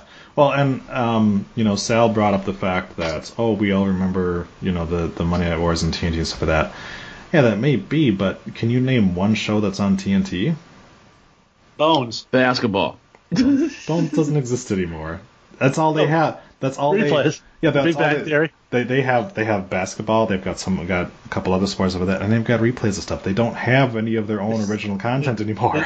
They still have Franklin and Bash on there. No, they don't, and that's and that's the thing is like I love yeah, Mark Paul Gosselaar. Like, of course they, of course they got uh, a deal with TNT. This is a great chance for TNT to try to get back into the game because they're falling way fucking behind on all the other cable networks. You know, Well, Yeah, but USA has uh, original shows, and most of them are crappy. So doesn't I matter. They have original programming. TNT doesn't have any original programming. they have the I don't NBA and Let- they've got all, all the shows that they purchased. That's not a TBS didn't didn't for a while either, and then they Okay, landed so this is- Conan. So That's what I'm bad saying. I went, That's what you I went to do. TNT.com and it says TNT is now FedEx. Company's gone out of business already. Hold on. So, so that's what I'm saying though is that you you you say oh USA has got original shows but they're crap, but they have original shows. They have a reason for people to go and spend money on downloading a streaming service or to Okay, hold on, hold on, hold on, hold on. So I'm on TNT's webpage. I'm under the shows section. Uh-huh. We have under all shows we have The Alienist. Anybody ever heard of that show? Yes, and it's uh okay. So they they do have that show. Okay, so there's The Alienist. There's Animal Kingdom, which I don't think is an original program. Uh, no, Uh, so Animal Kingdom uh, is A and E. A and E, I think. Is you know what? Alienist is A and E as well. those are shows I'm under the that- TNT section. Right, but those are shows that they're broadcasting on TNT as well. They're so originally syndication. broadcast. They're yeah, reruns. Yeah. Claws. Again, Yeah, right. same same deal. No idea what clauses. I am the night. Never heard of that. Never heard of it either. Uh, NBA on TNT. Obviously heard of that. Uh, PGA Championship. I ain't watching it, but it's there. Yep. Um, the Shatterbox, No idea. Which I think is Mickie James's nickname. Um, U, what is UF UEFA? Is that like soccer or some shit? Yes. It's probably soccer. Okay. Yeah. Uh, let's see. TNT original, The American Race. Looks like Charles Barkley in black and white. I don't know. Oh, there you go. There's a There's- original They reality have, show. they have one original reality show. No, no. T- TNT original, Good Behavior. See, notice how all the rest of the shows you said didn't start with TNT original. Well, no, no. TNT original, The Alienist. Uh, Again, TNT original, show. Animal Kingdom. just because T- just because you're owned by the same network and, and you show T- another network shows doesn't mean it's a TNT original. TNT original, The Last Ship. Uh, TNT original, Snoop Dogg, The Joker's Wild. Uh, TNT original, Will. Again, you can watch every episode of Modern Family and Independence Day pretty much any day on USA. And we've also got non TNT originals Bones, Charmed, NCIS New Orleans, Supernatural, and Unforgettable. That's the list of all their programming. Yeah. Nowhere on here is AEW, Tuesday Night Dynamite. Uh, Troy brought up a good point in the host thread about uh, how is this going to work when the playoffs come around, depending on what day of the week. They have they have their show. TBS, they have Discovery, they have all sorts of channels they can stick shit on for a week, Yeah. a week or two. So, Sal, you're Yes. saying, oh, you can watch Modern Family over that, but you know what else USA Network has? Mr. Robot, a show that's won multiple Emmys. Queen Oh, of the I love Mr. Robot. The Mr. Sinner, Robot's good. The Sinner, another still- show that's won multiple Emmys. Suits. Still- They also have like the Purge. Chris Lees. Yeah, There's- but they there's still have still original Stalkings on program. Probably. Yeah, and you know what? That fucking terrible show gets mad ratings, dude. In, Ugh. in USA plain is sight, doing very Mary well. McCormick. Yeah. So you just because you dislike it doesn't mean it's not a very profitable show. Doesn't mean there's not a lot of fucking viewers for the show. There's not a lot of viewers for TNT right now. Now, a, they hope with the A and W deal, A and W, AEW deal. Oh, root beer? Yes, I'm, I'm yes, uh, that that changes obviously, and Oh, this they could should lead so to get them as a sponsor. Right. Yeah, but as of as of right now, what you have is a network like USA that has fans coming for other shows. So you've got that cross cross promotion already. You're moving to Fox, where I've been watching auto racing on Fox, and they throw fucking commercials. They've had WWE superstars be the pace car driver the past three fucking weeks. I mean, they're they're Fox is promoting the shit out of it right now. No, let's yeah, let's And not that's forget not that, what that TNT has right WWE being If on have- Fox also a huge fucking deal. If they have a car race in Southern California, watch out for Christopher Daniels, Frankie Kazarian, and Scorpio Sky. That's right. I see you. Yep, and they do, by the way. But, uh, but yeah, like like I said, that's that's what, what we're talking about here. We're very we're very happy that that A and W. I did it again. AEW. uh, I'm just I guess I'm just hungry, man. Um, that they got a TV deal, but we need to temper our expectations on it. It's a TV deal with a network that's, by all accounts, sort of failing right now. Um, or- caveat. yeah, uh, yeah. The, you got to kind of think of it. Like, the biggest thing they have is basketball, and that's going away in a little bit. So, Right. Uh, and then you've got USA Network, which is doing very well, as continues to get, like I said, nominations, different things like that. And you've got Fox, which obviously is a powerhouse. The Warriors and the Raptors finals is going to be on ABC. So yeah, so this Yep. is the last round where you're on TNT. Yep. So that right there is is where you start to go. Like, okay, well, why why would why would I download the TNT app anymore after that? When I just take it off of my phone, you know? Why why do I why do I turn into TNT at this point when? What if you really want gonna- watch Bones? I can watch it on Hulu or Netflix. Is it on Netflix anymore? I thought they took it off of Netflix. I don't know. Well, that's the thing. If Oh, you what- no, but I think the idea is if you turn into AEW and you see a commercial, maybe they come up with a new, you know, a new fall lineup. Well, that's what I'm saying. see- is that is that that's what they're hoping for? Is that this is Right. a good way for I them mean- to jumpstart to do some more original programming? Yeah, I think it's All a good you- deal on both ends. I, all you really need to know about TNT is that of all the NCISs, they got New Orleans. That's right. Oh, I'm just like, I mean, USA got the original, and I think the uh, USA might have Los Angeles too. I think the USA still has SVU too. I'm like fucking. All right, you guys, you fuckers can have New Orleans. We're good. Yeah. All right. So one last thing. One last thing we will say uh, in regards to AEW before we move on to our main event. AEW, AEW. AE Um, root beer for all, but also um, due to the most recent death of, death of Silver King down in Mexico, uh, AEW and MLW have decided that they are going to CPR certify every one of their referees. Yes. Um, Which is a, an, an awesome step. Um, Yep. If anyone has seen the video of the Silver King uh, incident, it is a bad image to see. Yeah. You've got you've got a, a veteran worker who did nothing, 50 plus. and you have a referee who did nothing, and that's an issue.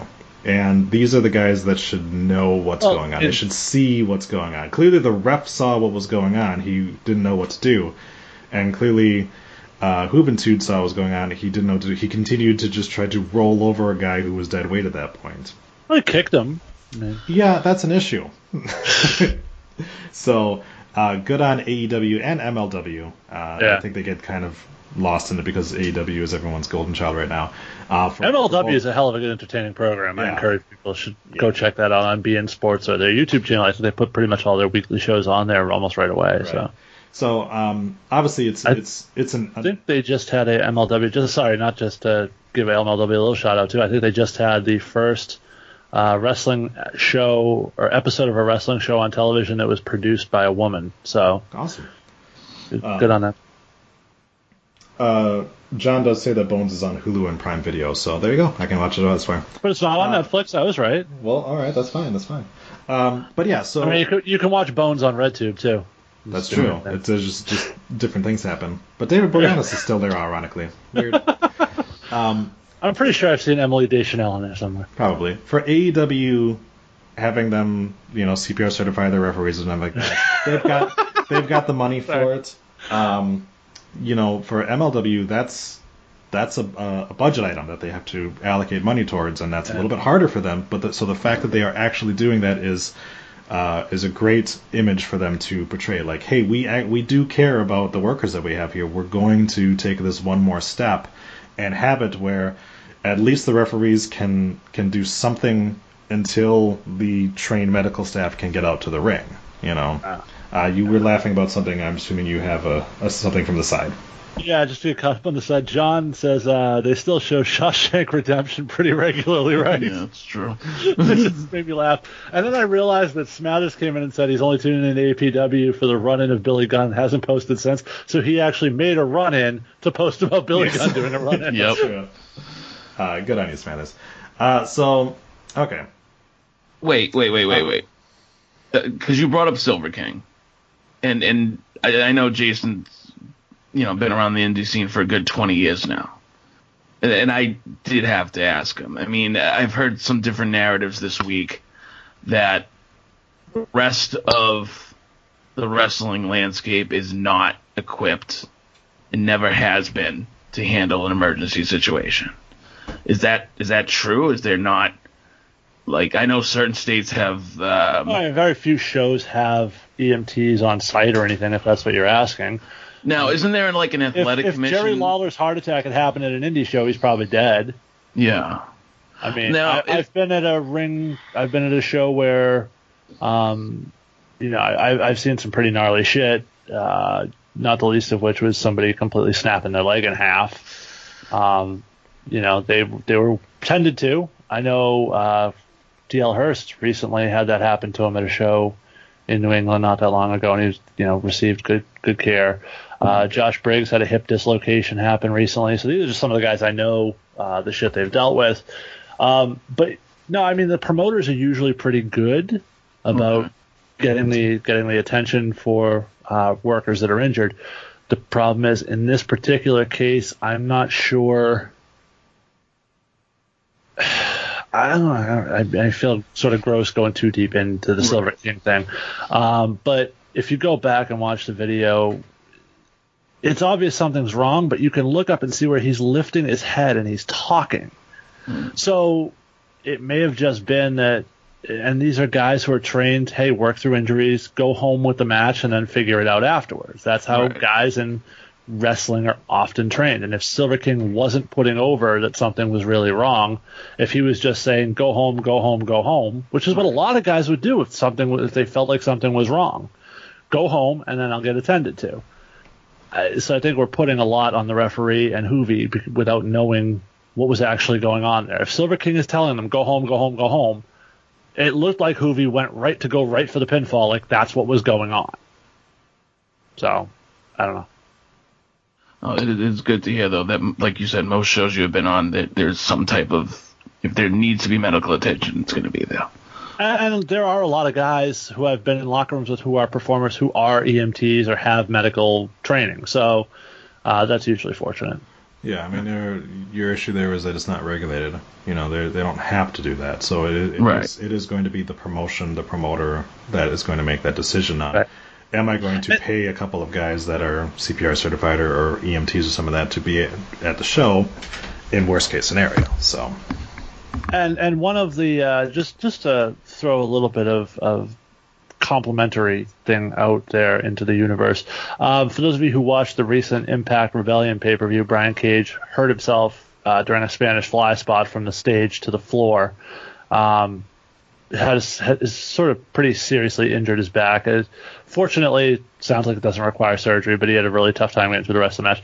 Apparently, uh, and a guy we've sort of mocked a little bit on this show in the past, uh, the CEO, I believe, of Impact, Ed Nordholm, actually like left the arena, personally drove Brian Cage to the hospital and waited four hours. Uh, while the doctors tended to him until they knew what was going on, uh, and that's this apparently something that's gained him a lot of respect um, from the rest of the locker room. So just good on Ed Nordholm for that one. Absolutely. all right. So we've got some more conflicting reports from our Shocker. from our dirt idiots. Are we are we in main event time now? Yeah. Um, Okay. So so Melty Dick uh, is saying that um, Triple H is frustrated with Vince McMahon because he's too open to ideas and uh, and and takes too much advice from the writing staff. What? I didn't see that. You didn't see that? It's, I I didn't either. it's out there. I saw I saw that Triple H is frustrated, but it was for the exact opposite. Yep. Right. So that's the other conflicting report is that Triple H is, is saying that Vince is out of touch, not willing to listen to anything, and uh, only does his shoulder work. So again, take that as it may, you know. But see, that's the that's the one that jives with every former writer we've ever Correct. heard that comes out. So to me, that's the more likely scenario. And again, think of the source. It's Dave Meltzer, who's an idiot. Uh, so yeah, so either way, the issue is is that, and and we have done it ourselves. We have blamed creative, and we've blamed the writers, um, because we didn't. I mean, we don't we don't know. We don't know the situation. We're never going to know that. That is like Paisley Park back there. Like you're not going to fucking know what's going on behind the scenes a lot of the times. Um, so obviously we have heard from former wrestlers and even current wrestlers about uh, you know that that are with WWE about them not having their ideas listened to. Um, I mean, known piece of shit Chris Jericho talks about all the time that oh they turned me down for this, they turned me down for that, and stuff like that. Uh, I mean, most of his ideas were terrible, but you got to assume that the same thing is going on, you know, for other people as well. And um, you know, we we try to temper a little bit of our reaction to things when you hear things like, "Oh, Vince McMahon is burying the revival." No, he thinks it's great. He thinks it's hilarious. You know, things like that. So, uh, so we're, again, we're going to take what it is. But either way, no matter no matter what's going on backstage, we can all agree that the show is shit right now, and there's a lot of issues, and we've gone through a lot of the issues, but obviously we're going to talk about it. Um, that maybe we should put a lot more blame on Vince than we've been doing, and a lot less blame on creative than, than what we've been doing. Um, so, uh, go ahead and uh, start us off, Sal. I would actually like to take this opportunity to thank Jason for being so right a week or so ago when he gave his rant All right, don't blow him.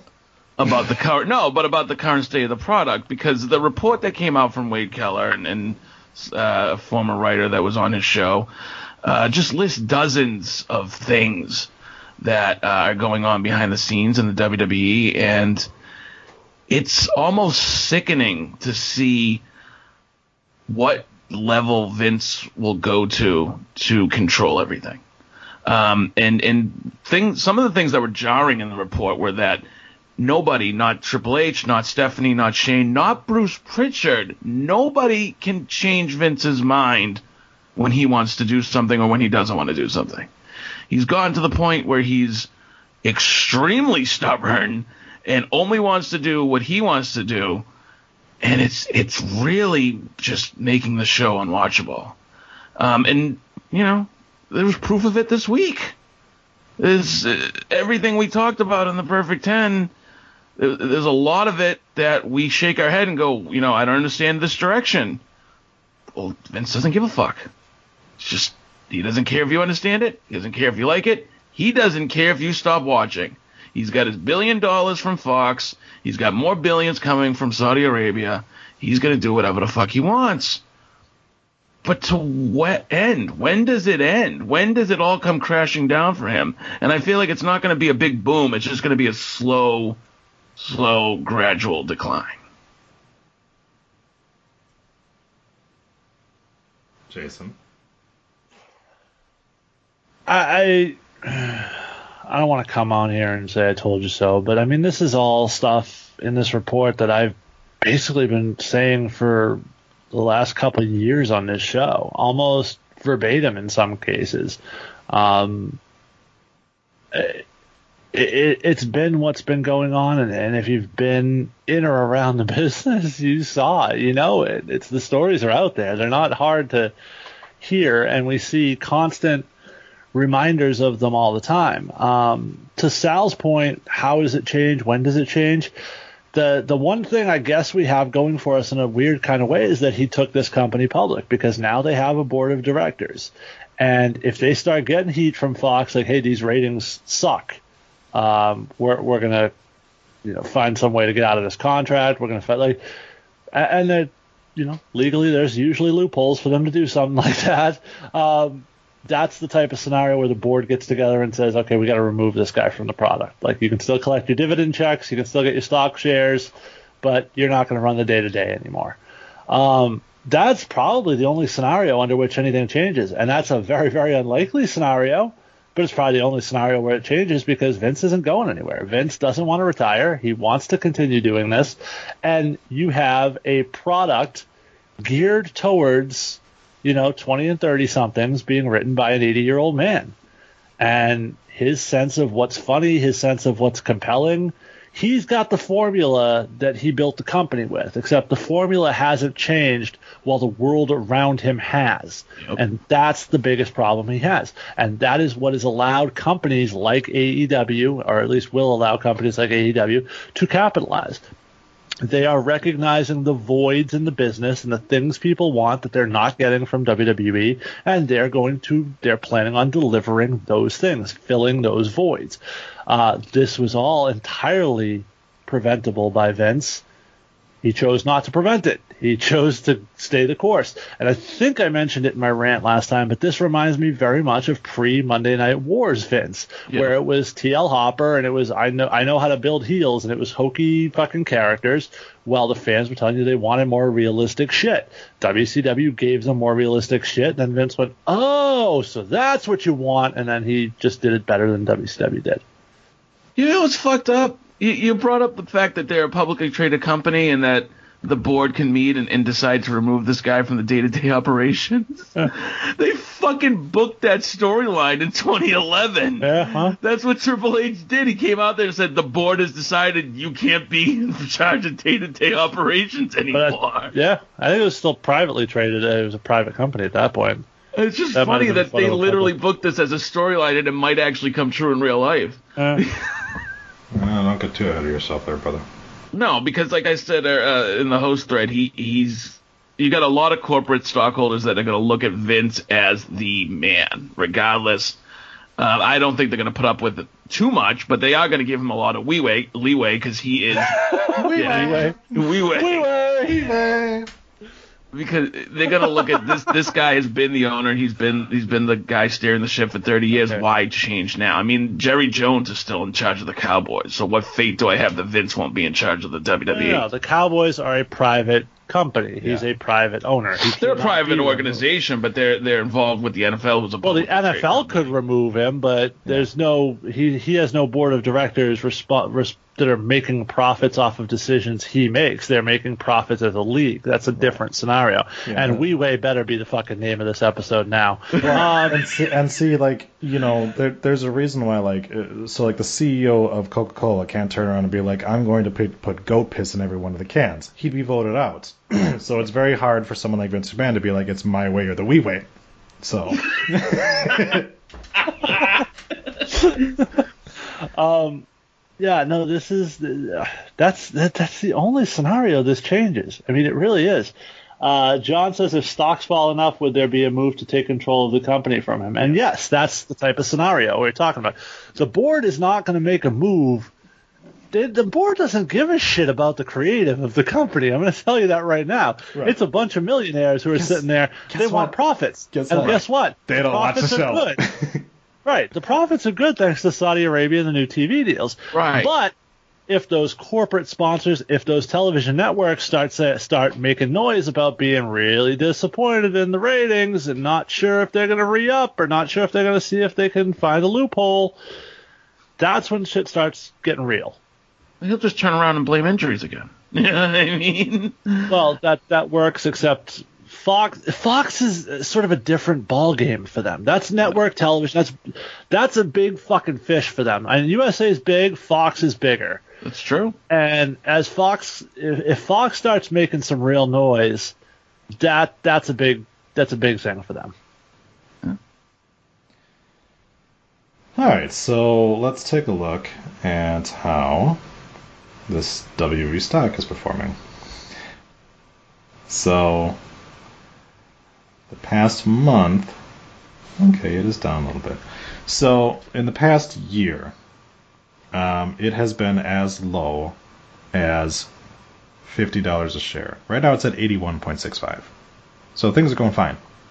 Um, yes, they took a little bit of a hit um, just recently, um, but not much, like a two dollar hit. So, uh, and in terms of like the five year history of it, uh, best it's been in the past five years. Yeah. So the fine. company makes money hand over foot. Which is why Vince McMahon is not going to be removed from it because he's making the money.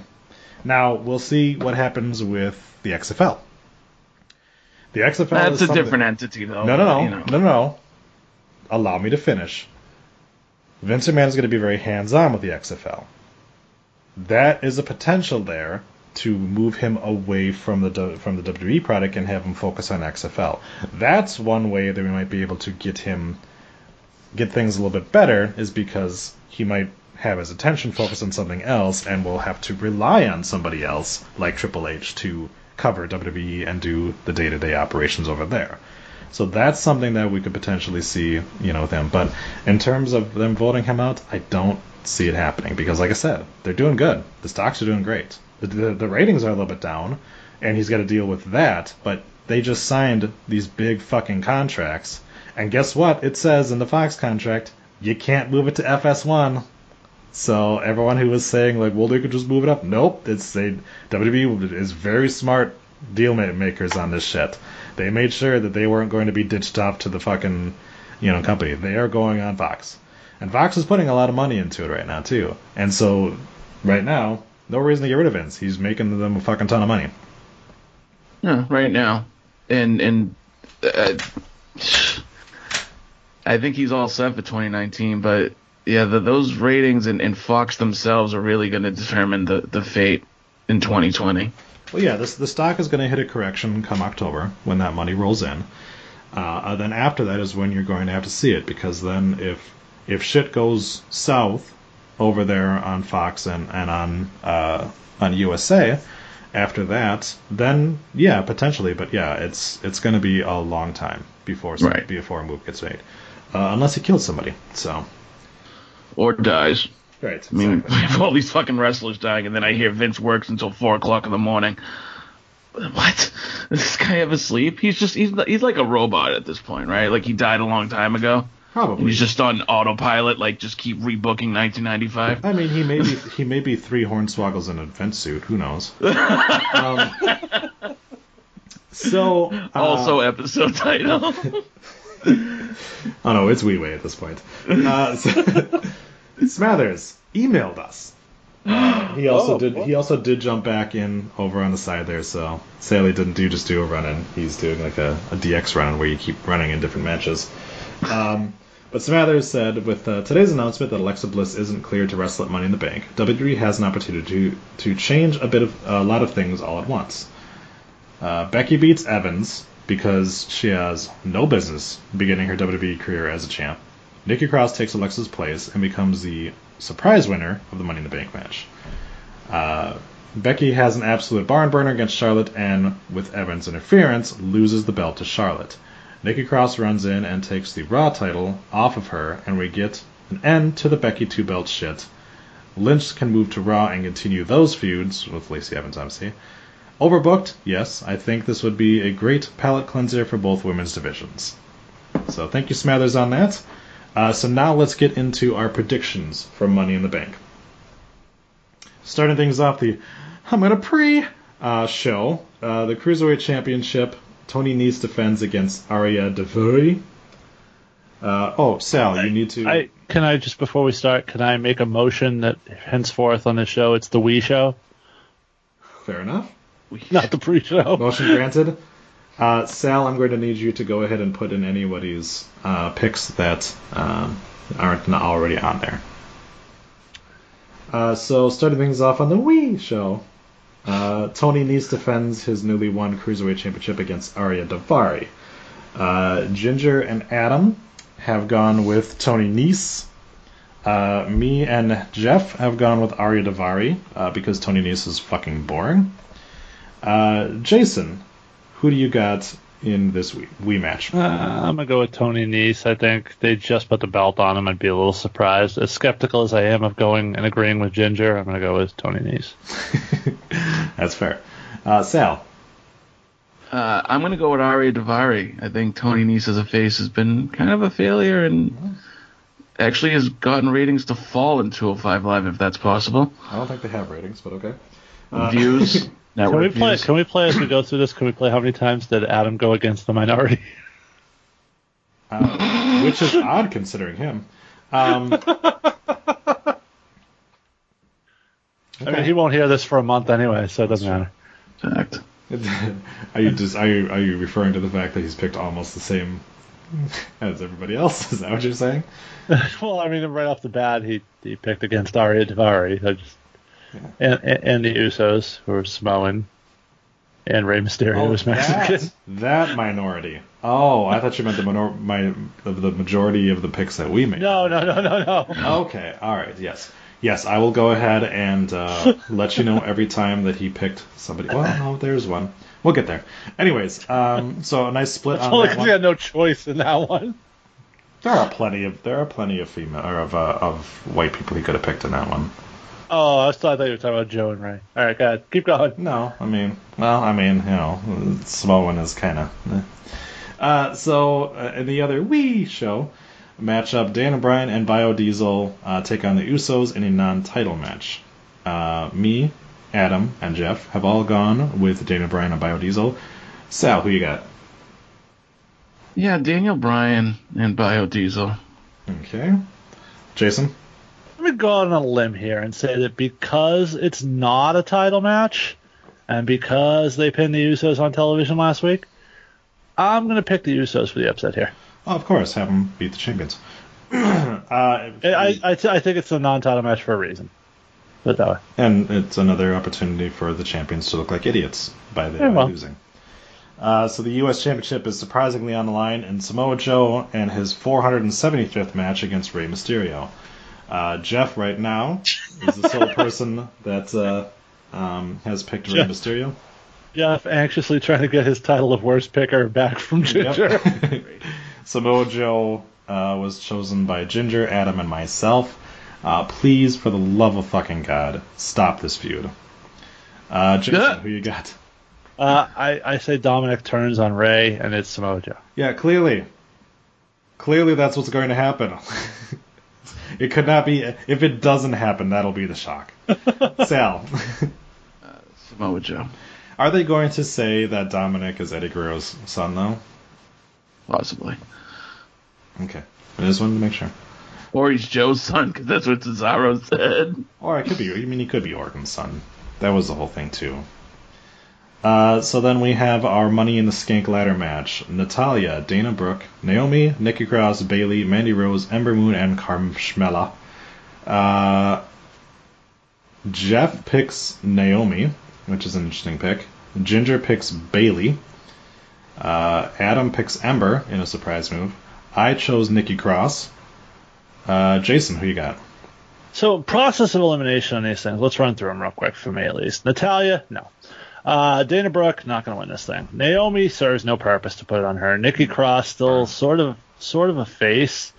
Um, Bayley, a face, doesn't. I, faces to me should never be Money in the Bank. So I'm rare, rarely going to. Cross is a face. She teamed I- up I with think Alexa so. Bliss. Right, but she was playing sort of like the girl Alexa Bliss was using. Like she was the sad girl who Alexa Bliss was taking advantage of, Right, which is Right. why which is why I picked her to win. which makes her the like- sympathetic one, which sort of makes her the face. Right, and that's how Um, you then you have Alexa Bliss win the championship down the line, and then Nikki Cross tur cashes in on her and becomes an Uber face. But the, but that's the thing. Like the- it's another show title name. Um, the the problem is like the the very premise of Money in the Bank leads you to believe it should be a chicken shit heel that cashes in when the champion is at their least. And typically that's who it's been. Um, looking through this list, to me, the choice that makes sense is Mandy Rose. I think she's the most likely to play the chicken shit heel that runs in when someone's hurt, cashes in, maybe even uses Son- Sonya Deville to to that end to make that happen. To a help her win the case in the first place. To b help her cash in.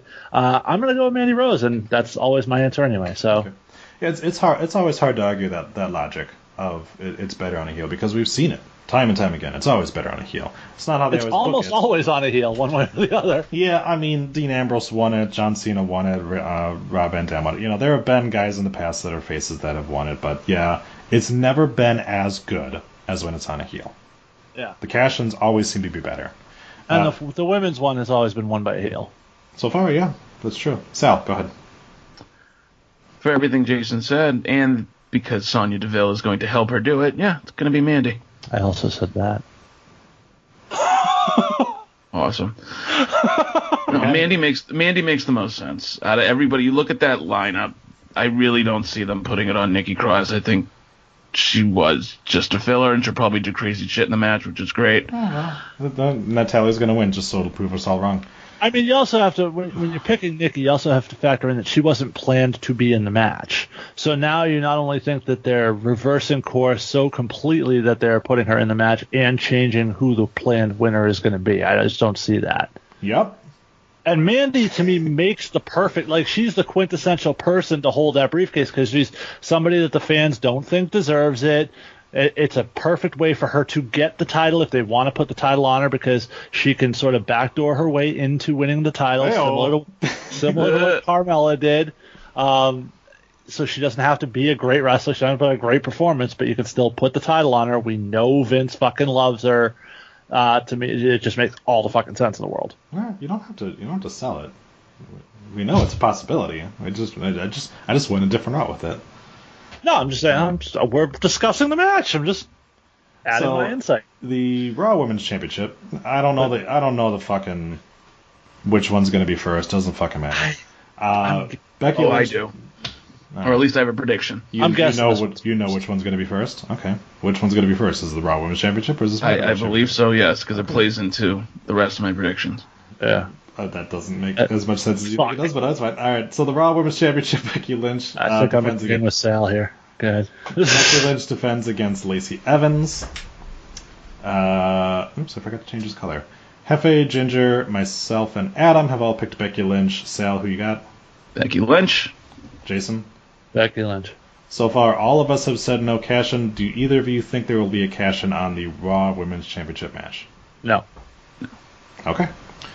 Moving right along, we've got uh, Roman Reigns taking on Elias, and uh, Ginger trying to get uh, his continued championship of Worst Picker has chosen Elias. Me, Jeff, and Adam have all chosen Roman Reigns. Sal, who you got? I would love for it to be Elias. I would think it would be a great moment for him. It's something he could claim.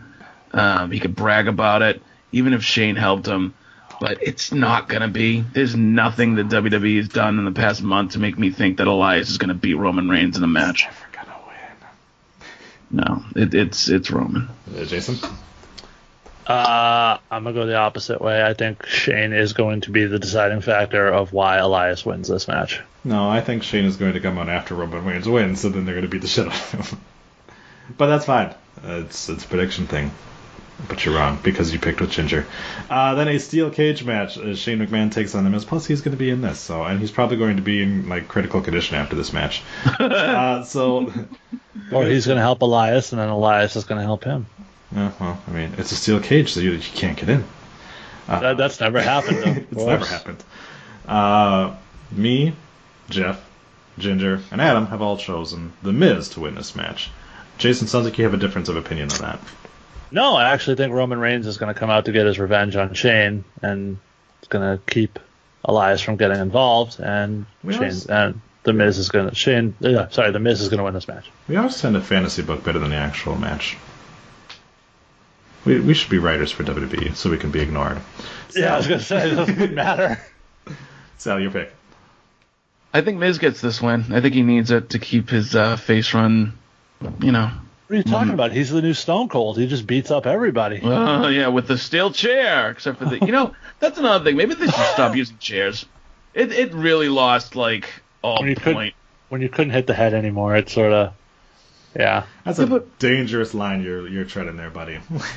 Careful. No, I Careful what you understand why they can't do it, Okay. Right. but it's it's sort of as a move, it sort of loses like, oh, hold on, I got this chair, his head's right there, but I got to hit him in the stomach so then I can wrap it around his back. It's sort of like, eh. just just get rid of the whole chair thing at this point. It's just pointless. So you would have you would have rather had uh, Seth Rollins unprotected chair shot Roman Reigns when he turned on him. No, we're ta- we're saying if you can't use the chair that way, then don't use a chair at all. Find Yeah, just another don't way to use use a chair. foreign object. I mean, we have Use a this- pair of brass knucks. Use a pair like there's all sorts of foreign objects you can use that are okay to use. I'm all for the brass knucks pers- personally. See, I, the, Use the it was uh, the little spike that Kevin Sullivan used to hide in his trunks. Use the fucking ring bell. Like, why does it always have to be a chair? my issue is you Right can across the throat, to man style. Yeah, my issue is you can still use a steel chair, and as long as they put their arms up in front of their face. It's just that they don't want want it to go anywhere near the head at this point. But like, you can still do that. But you could, but they don't. So Yeah, they if you're don't, so. going to, then don't fucking waste the Right. spot. That's Right. what we're saying. I mean, it's it's the same thing with like Triple H using his sledgehammer now, and all he does is just punch you in the gut with it. It's like so, it's so you so fucking you dumb. argued with us uh, ultimately to agree with us. Thank you for pulling a Sal on that one. Uh, no problem. That's what I'm here for. Uh, no, I, I don't have a problem with them using steel chairs by, by wrapping them on their backs. I don't. Um, Money in the Bank. Sami Zayn, Ricochet, Drew McIntyre, Baron Corbin, Ali, Finn Balor, Andrade, and Randy Orton. Ginger has gone with Drew McIntyre. Uh, Adam has gone with Drew McIntyre. Jeff has gone with Andrade Cien Almas. Jason, who you got? See, this one to me is probably even more compelling than the women's because I can look at this and see three people I can legitimately see winning this match and carrying that briefcase. Baron Corbin, Uh, Randy Orton. Yeah, no, in the form of Andrade, Drew McIntyre, and Sami Zayn. Um, I think Drew's going to get to that spot in a different way. I don't think it's going to be a cash in. Um, this I, again, I go back to who fits the chicken shit heel of stealing the title best. And to me, that's Sami Zayn. And I think there's again a reason he was maneuvered into this match at the last minute. Um, I'm gonna go Sami Zayn. All right. Uh, let it be known that I had Sami Zayn written down before. Jason. Sa- Sammy's fine. You don't have to put his last name there. Sal. It's fine. Go. Uh, yeah, and my big thing was obviously, you know, Andrade would be a good person to, to carry but I think that uh, Andrade and Finn Balor will take each other out in this match. You Yeah. and and that will be Andrade's big feud is the IC belt. Yeah, that makes sense. Because I think that Andrade is obviously gaining a lot of momentum and everything like that, um, especially from what we've heard in the back. So, but I think uh, him as Intercontinental Champion would be a really good thing. Yeah. So, Typically, in a lot of cases, the Money in the Bank men's case has gone to the least logical guy. I give you Sheamus a few years ago out of Yeah, nowhere. Right. I mean, Um, that's that's why like Ali is a wild card in this because they might try to reward him for you know the fact that he lost on the opportunity for the Kofi Kingston thing. I, Um, dude, I, it wouldn't. I mean, it wouldn't at all shock me for this to somehow end up on Randy Orton. Yeah. Just Oh yeah, you know, just because it's Randy Orton. yeah. Well, see, right now you've got uh, you know Has Randy Orton ever won Money in the Bank? yes, Yeah. Oh, that's right. He Cashed cashed in in on on Daniel Daniel Bryan. Bryan, Yep. Yep. Forgot about that one. I mean you could you could have Randy Orton cash in, take that title belt, and lose it to Triple H. Yeah. There you go. Uh, Don't put it past them. Sal, So I would love it for it to be Sami Zayn. I don't think Sami's going to get the case. It's funny because when this match was booked, I had said this was Drew McIntyre's match to lose. Um, they haven't done anything to make me believe that they're going to put a world title on Drew in the immediate future. So I love the whole act with Andrade and Zelina Vega. I think Andrade gets a ton of heat uh, with that case, and I think Andrade is going to take it at Money in the Bank. uh, so he gets a ton of heat from Charlotte. Um, so John on the side uh, has picked Tony Nese, Daniel Bryan, and, and Rowan, uh, Samoa Joe, Bayley, and cashes in, moving Becky to Raw. Um, Wait, wait, wait. Who? Ca- whoa, hold on. So, who cashes in? Bayley wins and cashes in So Bayley's cashing in on the SmackDown on, one. I on the believe is what he said, SmackDown yeah. Women's title. Okay. Yeah, because he's got uh, he's got Becky winning against Lacey.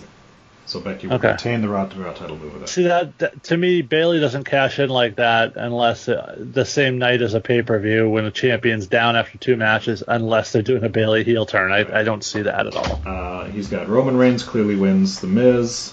Um, Zayn wins. Uh, he says he's the perfect heel to carry the case.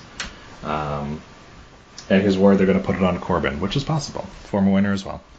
Um, all right, that brings us to Kofi Kingston versus Kevin Owens for the WWE Championship. Uh, me, Hefe, Adam, and Ginger have all chosen Kofi Kingston to retain, as much as that pained me, because I would love to see Owens. I think it would Weren't- propel him to. Weren't you the one that said Kofi would lose the title in his first defense? This isn't his first defense. Well, I mean, his first pay per view defense, Oh. first significant defense. Yeah, most likely. That sounds like something I would say. You're going against your own Um, prediction. It happens. I mean, it's it's just the fact that right, like I, you know, I'm I'm waiting for the for the bottom to drop out on Kofi, and it hasn't happened yet. So, um, but once it does, they will be very quick to pull that title off of him. Uh, so Sal, what? Well, yeah, dude, if the bottom drops off of him, that means the title's off of him already. Yeah, ask Jinder, Jinder Mahal how that went. Uh, Sal, go ahead. I'm saying, Uh, like, I'm saying, like the second he doesn't get as good of a reaction, not even Oh, okay. like fully, not even, not even full out. The second he doesn't get as good a reaction he's getting right now is when they're like, "Oh, it's done." I don't No, feel like okay. they have have that confidence in him at all. No, I got you now. But um, I, it, we'll see what if it gets to that point or when it does. I, I say Kofi retains here, but no shame in Owens beating the crap out of him for most of the match. I'll be happy to watch this match. Yeah, beat up black guys. Jason. Uh, I'm gonna go with Kofi here. Okay. Nobody, nobody's picking Big E to return and, and turn them like we've been doing. No, Okay. it's No. Um, anybody picking for the cash in? Nope. Okay. So? Cash in. Okay. Nobody else has picked a cash for this. SmackDown Women's Championship: Becky Lynch versus Charlotte. Uh, Adam has gone with Becky Lynch. Uh, Ginger never came and fixed this, I guess, because he was supposed to pick somebody to, to win it. Uh, I, me, and Jeff both picked Charlotte. Um, Jeff chose no cash in. I chose a cash in because I think Charlotte wins it. Um, then um, Nikki Cross cashes in on her. And then we kind of move Nikki over to SmackDown for Wait. for that. That- Yes. Yes. I mean, I mean, they could have if they wanted Nikki on SmackDown, they could have just fucking put her on there. She didn't have a brand for three months. Well, they don't fucking care what's going on right now. It's my predictions, dude. Uh, all right. Uh, Ginger I mean, said- if you want to be Ginger, go ahead. I'm just. Well, Ginger thinks that Bayley's cashing in on Charlotte. Um, everybody else so far is saying no cash in. So, Sal, who do you got in the match itself? Then, do you have a cash in? Okay. So the reason I think the Raw Women's title goes on first is because Becky beats uh, Lacey Evans with the disarmer. Lacey, not happy about it, takes her revenge, costs Becky the title against Charlotte. Uh, so that Becky and Lacey can still continue their feud on Raw. Charlotte gets the title off of Becky, but there's no cash in. Charlotte will be on SmackDown Tuesday as the SmackDown Women's Champion. Fair Your pick. Um, so when this originally, this whole thing originally came about, my thought process was sort of similar to Sal's, uh, in that she would beat Lacey and then she would lose to Charlotte, so you get the title back over to SmackDown. And then Wild Card happened, and the truth is, is that Becky's going to be on both shows anyway, so there's no urgency to take one of the titles off of her. Uh, as she can float between them like everyone else is, and by and it sort of gives them an option to have another superstar float between shows without violating the wild card rule because she's the champion on both shows. Um, so to me, I think Becky holds on to the two belts a little bit longer than we thought. I. Universal Championship, Seth Rollins defends against AJ Styles. Uh, me and Ginger have chosen uh, Seth Rollins to retain in his first title defense on pay per view. Uh, Jeff and Adam have chosen AJ Styles. Sal, who you got? I'm saying Seth retains. Jason? I can't see them taking the title off of Seth Rollins this quickly. Alright, any cash ins? No. No. Alright. I'm actually surprised two people went to AJ Styles. I mean, it seems pretty obvious at this point you're not taking the title off of Seth this quick. Yeah, well, it's it's uh, king of not being able to pick anything and guy who randomly picks things. So, uh, all right. So let Uh, John on the side, by the way, says that he thinks Kofi wins. He'll carry the belt until SummerSlam uh, and lose it there. And he said that Bayley cashes in during the SmackDown match and pins Charlotte. Right. So. and that Seth wins. All right. Let's take a look at what is going on around the independent area there. Sal. Saturday, May 18th, Brew City Wrestling presents Retribution from the Elks Lodge 400 in Waukesha, Wisconsin. Ringside tickets are $20, $18 advance on BrewCityWrestling1.com. Doors open at 6:45 p.m. Bell time is at 7:30. Special meet and greet at 6 p.m. with former WWE superstar Swoggle and ROH stars The Bouncers, Beer City Bruiser, and Brawler Milonas. $10 admission, picks, and merchandise will have separate fees. Already signed, ROH stars The Bouncers versus Bruiser, Nick Colucci, and Brandon Blaze. Brew City Wrestling Heritage Championship no disqualification match. Demented Chucky Bates versus Doc McStuffins. Bruce See, City I see you Wrestling World Heavyweight. Champion. Brew City Wrestling World Heavyweight Championship Dysfunction versus Filth King Nick Brubaker. Card subject to change. More Fandemonium matches announced soon. I would hope not because it's this Saturday. Visit www.brewcitywrestling1.com or follow them on Facebook, Brew City Wrestling 1, Instagram, Brew City Wrestling, Snapchat, BCW Boss What? Hey, uh, why is he not the Kingpin anymore? Because that was his name pre Ring of Honor, and I guess Ring of Honor wanted him to have something that fit better with uh, the Beer City Bruiser. So, Gotcha. Okay, go ahead. well, uh, speaking of this Saturday, you can join me as I head up to Newburyport for the Atlantic Pro Wrestling Show at the Elks Lodge. Another great night of wrestling action. Tickets are $15 at the door. Advanced general admission tickets are $12. Reserved front row seats 20. Reserved second row seats 15. Reserved front and second row seats also receive early admission, and that is important because just announced today, Impact Wrestling star Ace Austin will be at a, doing a pre-show meet and greet where you can come. New cruiserweight star in Impact, big, big, sort of good indie guy. Uh, really good, really talented performer. Um, he'll be there doing a meet and greet prior to the show for those with pre-reserved front row and second row seating. Also, he has been added to the APW Heavyweight Championship match, making it a three-way as Dynamite Danny Miles defends the title against Bear Bronson and Ace Austin. That is going to be a match you don't want to miss. Also on the show, APW New England champion Demon Ortiz defends his title against the masshole Mike McCarthy. The APW women's title will be on the line as Vanity Vixen takes on the debuting Kris Statlander. APW tag team title is on the line as Nightbreed takes on the number one contenders American Made. A loser leaves APW match will see Mass Appeal Travis Gillette take on the Bitter King Buddy Romano in tag team action. It is going to be the Breakfast Club making their debut against Venom. Stay tuned for updates. Card is subject to change. That is this Saturday. Newburyport Elks, 25 Low Street, Newburyport, Massachusetts. Atlantic Pro Wrestling, spring loaded. All right. Uh, John says he's finally going to go see Endgame. Thanks for the entertainment. Thank you. Uh, don't be too too sad when Superman dies. Uh, Lucky Pro Wrestling presents. Can't believe Batman killed him though. I know, right? It was crazy. Saturday, May uh, May 18th at the Wendell P. Clark Memorial YMCA in Wichita, Massachusetts. Doors open for a special meet and greet with the wrestlers at 6:30 p.m. and live wrestling is at 7:30 p.m. Tickets for this event are just $15.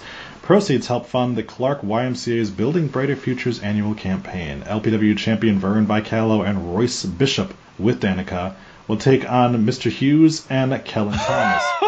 LPW, I love that. How you subtly edit out that completely untrue statement Yep. prior to his name. Sorry, go ahead. Uh, no problem. Uh, LPW Women's Championship will be on the line as Adira takes on Impact Wrestling knockout Alisha Edwards. Uh, Shay Cash takes on Ronnie Ribs. Is she not allowed to use Edwards? Is that why it's written like that, or Uh, she was just. Uh, I, I don't know. Okay. No, I think she, I mean Edwards. Yeah, I don't know. It's it's a work name. I don't know. Okay. I don't know what the deal is with that. just curious.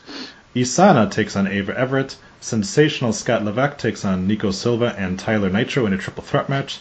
Sweat Boy Christopher James will take on Dan Terry. And The newly married Dan Terry. Congratulations. oh, congrats, buddy. Uh, down to All 500 followers were at his wedding. I understand. Is that why he's no longer down to fuck? Because he got married? Maybe I don't know. Uh, there'll be a stamp. fuck. It's Dan, it's Dan Terry Fitness. It's his program. Okay, whatever you say. Uh, Stampede Battle Royal featuring many stars of LPW, except no piece of shit Todd Supple. He won't be there. Uh, the winner will receive a, the Wichington Cup and the LPW Championship title match at LPW Fall Frenzy on Saturday night, September 21st, at the Clinton Mass Elks Hall. Who's the LPW champion right now? Oh, that's right, Vern Beck. Vern. So he's not defending on this one, is that? If there's a title in New England, there's a good, is a better than average chance Vern Vicallo holds it. Nice. Is this their? Do they have any shows in between this that Vern might lose it, or I don't, I don't think so. okay? Why don't Why don't you just say they'll earn a title shot against Vern Vicallo? Come on, dude. Well, because Vern Vicallo is defend. No, he's not defending. no, he's not. that. That's what I'm saying. Okay, fair enough. uh, more to be announced. Go to luckyprowrestling.com slash witchinton.html. Well, actually, that that- show's not till September, so there's a possibility. Yeah, that's why I was curious. I'm like, Yeah, if there's more okay. things in between, or if I mean, I don't work not. for Lucky Pro. I've been to some of their shows and great group of guys over there, but um, you know, yeah, probably Adam would be a better source for that question. I'll get me. right on that. That does it for the rundown for this Thursday, May 18th. Uh, Like two months from now, he's gonna go. Oh yeah, we had no shows in between there. that's right. Thanks. Uh, that does it for this Thursday, May 16th, 2019. Please rate us and review us, and we will read the reviews on air. Rate us Uh, five stars. Don't be a dick. all right, sorry. You can rate us five stars. I don't like pandering. Uh, I do want to thank. Uh, Say, don't be a dick and give us one star because that's oh, the type oh, I of thought you were calling people, me a dick. Sorry. No, no, I'm saying this, this the type of thing like people we're, we're sort of assholes and sarcastic on this show. I could see people going, "Oh, dude, they'll get a kick out of this. I'm gonna fucking rate him one star." Fair That- enough. but that actually hurts the show. So please, for the sake of helping the show, five star reviews. Fair enough. Uh, Big Booty Judy decided to let us know that Twat Magic is the greatest show ever. So thank you, Judy. Appreciate that. uh, you can follow us on Twitter at Rundown Network. Like us on Facebook at facebook.com slash rundown wrestling. Email to show your dick pics via rundownwrestling at gmail.com. Go to instagram.com slash rundown wrestling. Go to youtube.com slash rundown wrestling where you can go ahead and subscribe and catch our live shows like uh, John and um, Smathers did tonight. Leave us a voicemail 617-863-6967 at 61 rundown 7. We will play your voicemail on air no matter what it says. I do not pre-screen. Uh, we are on Patreon. Head over to patreon.com slash rundown wrestling to become a patron. All patrons will receive early access to shows in the rundown feed as well as some swag and some original content. Uh, this week, you can head on over there and you can listen to Blue Fist, which me and Ginger take a look at the very first episode of SmackDown that happened 20 years ago. Uh, which we both remembered because we're old as shit. Um, coming up soon, there will be a second episode of Burning Sensation with me and Jeff. Uh, he just needs to find some time in his busy schedule to edit it. Um, so it'll be going up uh, as well. Obviously, you get uh, early access to things. You can When, go when is Wrestling with Dicks coming back? whenever I can find time, man. I got I got, I got Magic tomorrow. It's the greatest show on, on our network, so I got to record it again. Um, check out our website, rundownwrestling.com, for information, information on all of our great shows, such as the Nitromania podcast, Hurry Up and Cruiserweight, Making the Grade, NXT Revisited, Twat Magic, and WrestleMania Salvation. If you are a Patreon member, you can go listen to the Nitro Nitromania podcast right now, as long as Adam was able to figure out whatever issue he was having and actually posted it. Um, you can also head on over there as well to vote in our hottest male WWE talent tournament. You'll also be able to listen to Making the Grade on the website after Troy posts it on Monday. Uh-huh. Uh, listen to our friends, the Brawler, Brian Milonas, and Mike Crockett on the Wrestling Podcast About Nothing with new podcasts every Monday. Go to facebook.com slash thewpn and thewpn.com. Uh, we shout out these guys quite a bit. They help us out, uh, out a lot as well. Obviously, you know Bra- Brawler, Brian Milonas, ROH star, obviously around the Indies. Um, Fre- frequent guest on this Rundown Network. Yep. Uh, Mike Crockett, former referee, uh, vast knowledge of the wrestling world. These two guys, typically not too much talking about WWE, but you get a lot of inside uh, stories and road stories, and uh, you just get general love of wrestling for these two guys. So make sure to check tho- those guys out because they do phenomenal work for us. They do a phenomenal podcast as well.